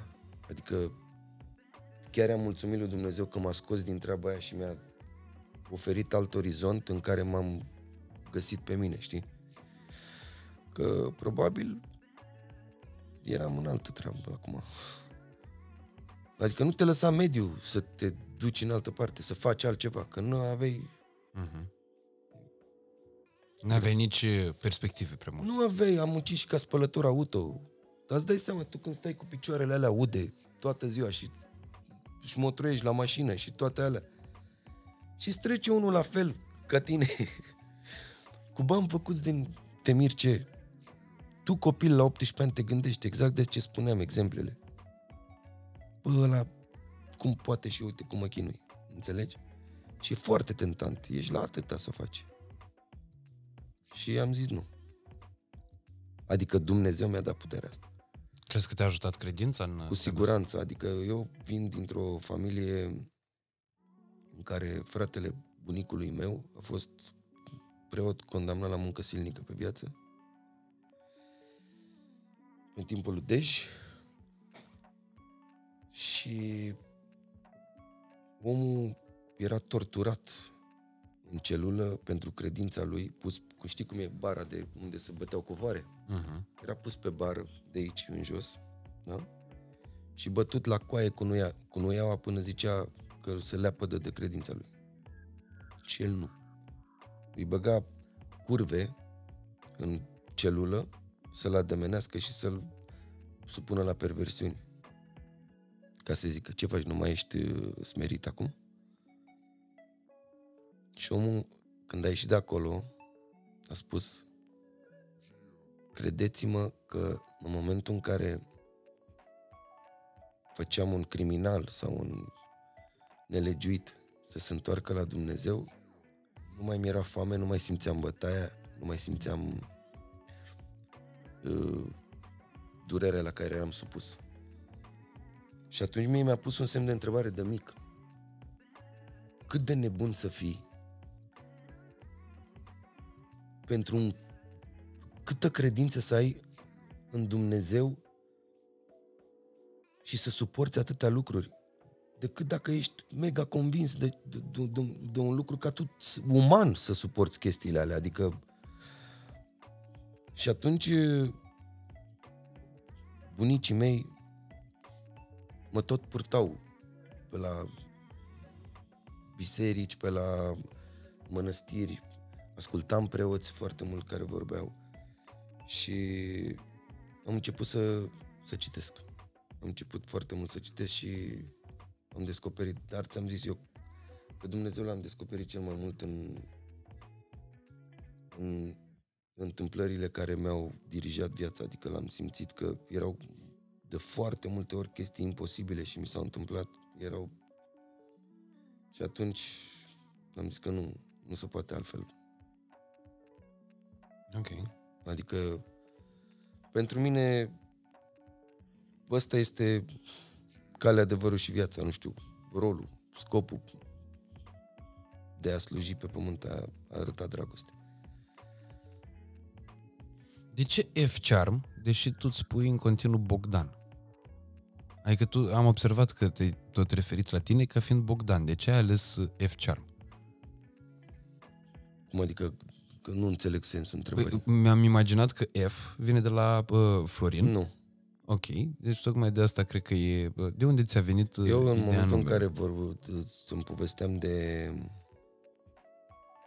studioul de la Red Clover de acolo, mm-hmm, aveam o echipă, ne făcusem noi o mică echipă de producători acolo, mai erau câțiva băieți și ne numeam Flying State. Pentru că fiecare echipă de producători, așa era moda atunci, nu știu, e produsă de cutare, știi, de Flying State sau de Play and Win sau de David DJ sau de whatever, știi? Uh-huh. Și ne-am pus noi un nume. Și toți aveau F, Jason, F, Mihai, F, știi? De la Flying. Ok.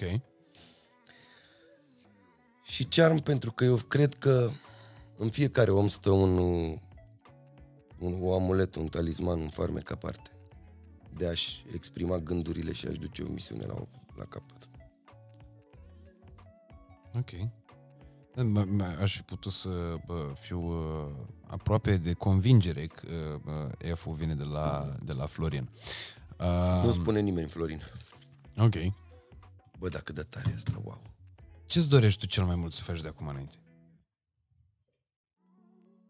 Pentru că mi se pare că satisfacția și împlinirea pe care am văzut niște imagini de la concerte de ale tale, publicul este absolut extraordinar. Energia, tu într-adevăr te poți numi artist, ceea ce foarte puțini la momentul actual poți să spună despre ei că sunt artiști, că ai într-adevăr public care vine special pentru tine la concerte, ai public care îți cântă piesele vers cu vers.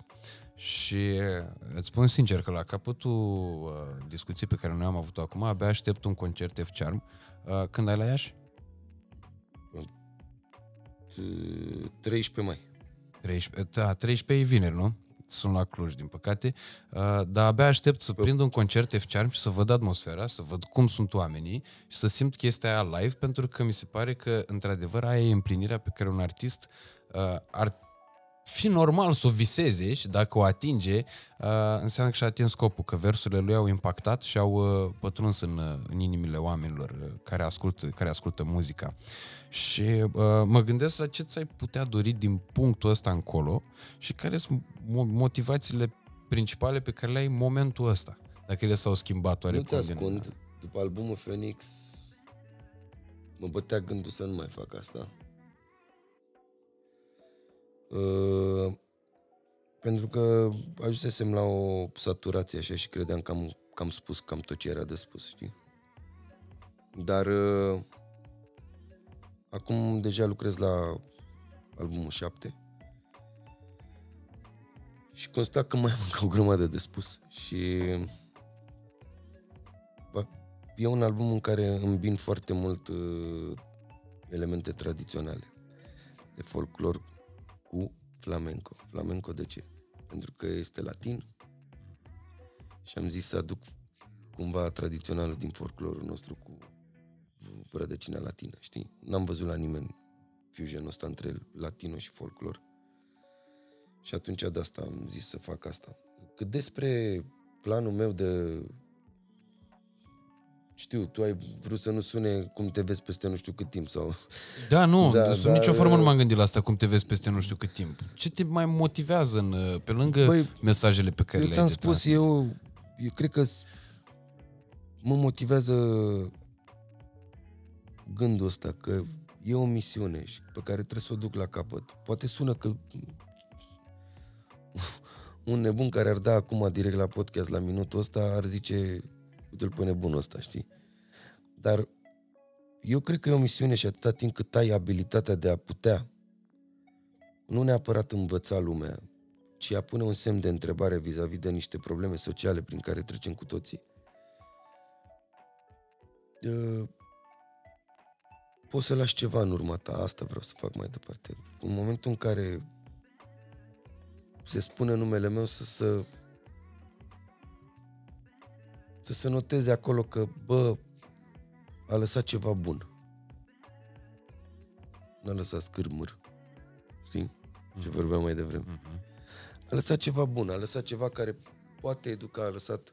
Asta am și scos cartea. Înțelegi? Ca muzica să fie și palpabilă. Cartea este plină cu toate piesele mele, sub formă de versuri, pentru că tot Florin a venit cu ideea și mi-a zis, fix după al doilea album, de ce nu vrei să scoți o carte? Când a văzut cum scriu eu, de fapt. Și a zis, și i-am zis, băi, e prea mult pentru mine, de eu sunt un om care scrie niște versuri și, na, ce simte el și, bă, dar versuri care pot ajuta sau poate... Și nu l-am băgat în seamă, bine, și el tot s-a ținut de mine cu cartea asta, știi? Și am zis, bine, mă, hai să o facem. Și am zis să... Cam munca mea să fie și cumva palpabilă, că așa e ușor să vezi un clip, să asculți o piesă în căști, dar e altfel să ții o poezie în mână. Mai ales pentru un om care a crescut cu asta, cu cartea. Exact, exact. Pentru că altfel înțelegi și o piesă când o asculți, ea trece. Și n-ai, poate eu am două metafore, una după alta, cu două înțelesuri. Bine, acum poți să-i dai replay. Știu, dar poate trece neobservată. În momentul când o citești, te duci înapoi, ia ce vreau să zic. Știi? Și atunci, eu cred că asta este răspunsul la întrebarea ta. Eu vreau să las ceva bun. Chiar am și o piesă care se numește Dacă mâine nu mai vine, ce lași în urmă, gen. Și asta spun. E un semn de întrebare. Când te trezești dimineața să zici, bă, dacă mâine nu mai eu ce-am lăsat lumea asta. De obicei la asta s-au gândit artiștii mari. Și la asta numai două piese care mi-au venit instant în minte gândindu-mă la asta a fost Iris cu Floare de Iris. Dacă noi nu vom mai fi, vă veți aminti că a fost odată Iris. Și Cargo aproape de voi. Deci, cred că Cargo nu o știu, dar Iris o știu. Vom fi aproape de voi. Probabil. În orice caz, sunt niște piese absolut superbe amândouă. Și cred că trebuie să ajungi la un nivel într-adevăr de maturitate artistică ca să poți să te gândești la teme de astea, să le abordezi. Că e ușor, într-adevăr. De moarte, tuturor le e frică. Absolut tuturor le e frică de moarte și e mult mai ușor, cum ai spus și tu, să te apuci de gândit la nimicuri goale, doar ca să nu te sperii, și e mai ușor să le și digeri până la urmă. Adică alea poți să le înghiți și pe nemestecate. Dacă e vorba despre nimic, poți să înghiți pe nemestecate. Nu te afectează. Nu te afectează cu nimic și trece pe lângă tine, viața merge înainte. Eu am zis la un moment dat o chestie, în momentul în care, știi cum e și cu perisabilitatea asta și cu superficialitatea, în momentul în care îți dă cineva un căcat, tu îl refuzi, că nu-ți place, e căcat. Vine peste 2 zile și dă același căcat. Mai strâmb de nas, bă, nu, ți-am zis, nu. Și mai vine și a 3-a zi, și a 4-a zi, și până te obișnuiești cu căcatul, înțelegi? Și stai că parcă începe să-mi placă căcatul ăsta. E mișto căcatul, înțelegi? Și de asta am zis că la un moment dat, consumând căcat, devii un om care miroase a căcat. Înțelegi? Și atunci asta este problema. Problema este că acceptăm foarte, foarte ușor niște lucruri care ni se dau fără să le trecem prin filtre. E bine, nu e bine, îmi place, nu-mi place, de ce îmi place? De ce nu-mi place? Da, niște lucruri la care cred că foarte multă lume ar trebui să se gândească. Nu cred că toată lumea, pentru că nu vreau să, cu riscul de a nu suna tocmai politicos, cred că există oameni care nu se pot gândi la aceste lucruri și n-ai cum să ai pretenția aia. Adică e ca și cum ai avea pretenția de la Dacia să meargă cu viteză de mașină de circuit. Nu îți poate. Cu siguranță nu, dar asta este în orice societate. Mm-hmm. Dar e o responsabilitate a celor care au mai mulți cai putere. Să-i folosească responsabil. Nu băuți, drogați, suiți la volan și, nu știu, fără niciun fel de scop. Nu știu, la finalul discuției astea am înțeles, deși mă așteptam să fie o discuție în genul acesta, am înțeles de ce atâtea mesaje și atâtea comentarii sugerau numele tău ca și invitat aici la podcast. A fost o adevărată plăcere pentru mine și mă simt onorat că am făcut treaba asta. Chiar dacă tu nu ai băut alcool, cred că e bine să ai în casă exact ceea ce am și eu pe masă, că uite, apropo de sărbători și de astăzi, mai consumă Cabernet Sauvignon, fetească neagră și Merlot de la prietenii noștri de la Beciu Domnesc. Mersi frumos. Din gama Septrus, e un vin pe care îl recomand, e foarte bun, mai ales asociat cu carne roșie. Acum vara e mai complicat, că e cald, că e altceva, dar vinul roșu nu se strică, mai ales dacă e depozitat corespunzător. Îți mulțumesc tare. Un bărbat să fie depozitat corespunzător, că ajută. Exact. Îți mulțumesc tare mult. Și eu îți mulțumesc. Vouă celor care ne-ați urmărit până aici, prieteni, nu uitați să-l urmăriți pe F. Charm Bogdan, că nu-i mai spunem Florin, că nu-i spune nimeni Florin, să-l urmăriți pe F. Charm pe toate platformele de socializare, în special pe YouTube, unde dacă nu ați ascultat încă muzica lui, vă recomand să o faceți. Dacă ați ascultat-o, sunt convins că o ascultați în continuare. Pe mine și să mă mai urmăriți unde aveți chef, că dacă nu aveți chef de fața mea, aia e, dă-mă dracu. Like, share, subscribe dacă v-a plăcut episodul acesta, dacă nu v-a plăcut, distribuiți-l dușmanilor, pentru că aceștia vă poartă pică, dar n-au valoarea voastră. Până săptămâna viitoare, eu vă mulțumesc tare mult și mai aștept sugestii, cum a fost sugestia cu F. Charm, în secțiunea de comentarii și în mesaje pe toate platformele posibile și imposibile, Instagram, Facebook, pe TikTok nu, că acolo am blocat ca să nu primesc mesaje de la toți care să-mi scrie prea mare, că faci? Am blocat asta. Și mulțumim mult de tot prietenilor noștri de la Beciu Domnesc. Să aveți o săptămână de vis.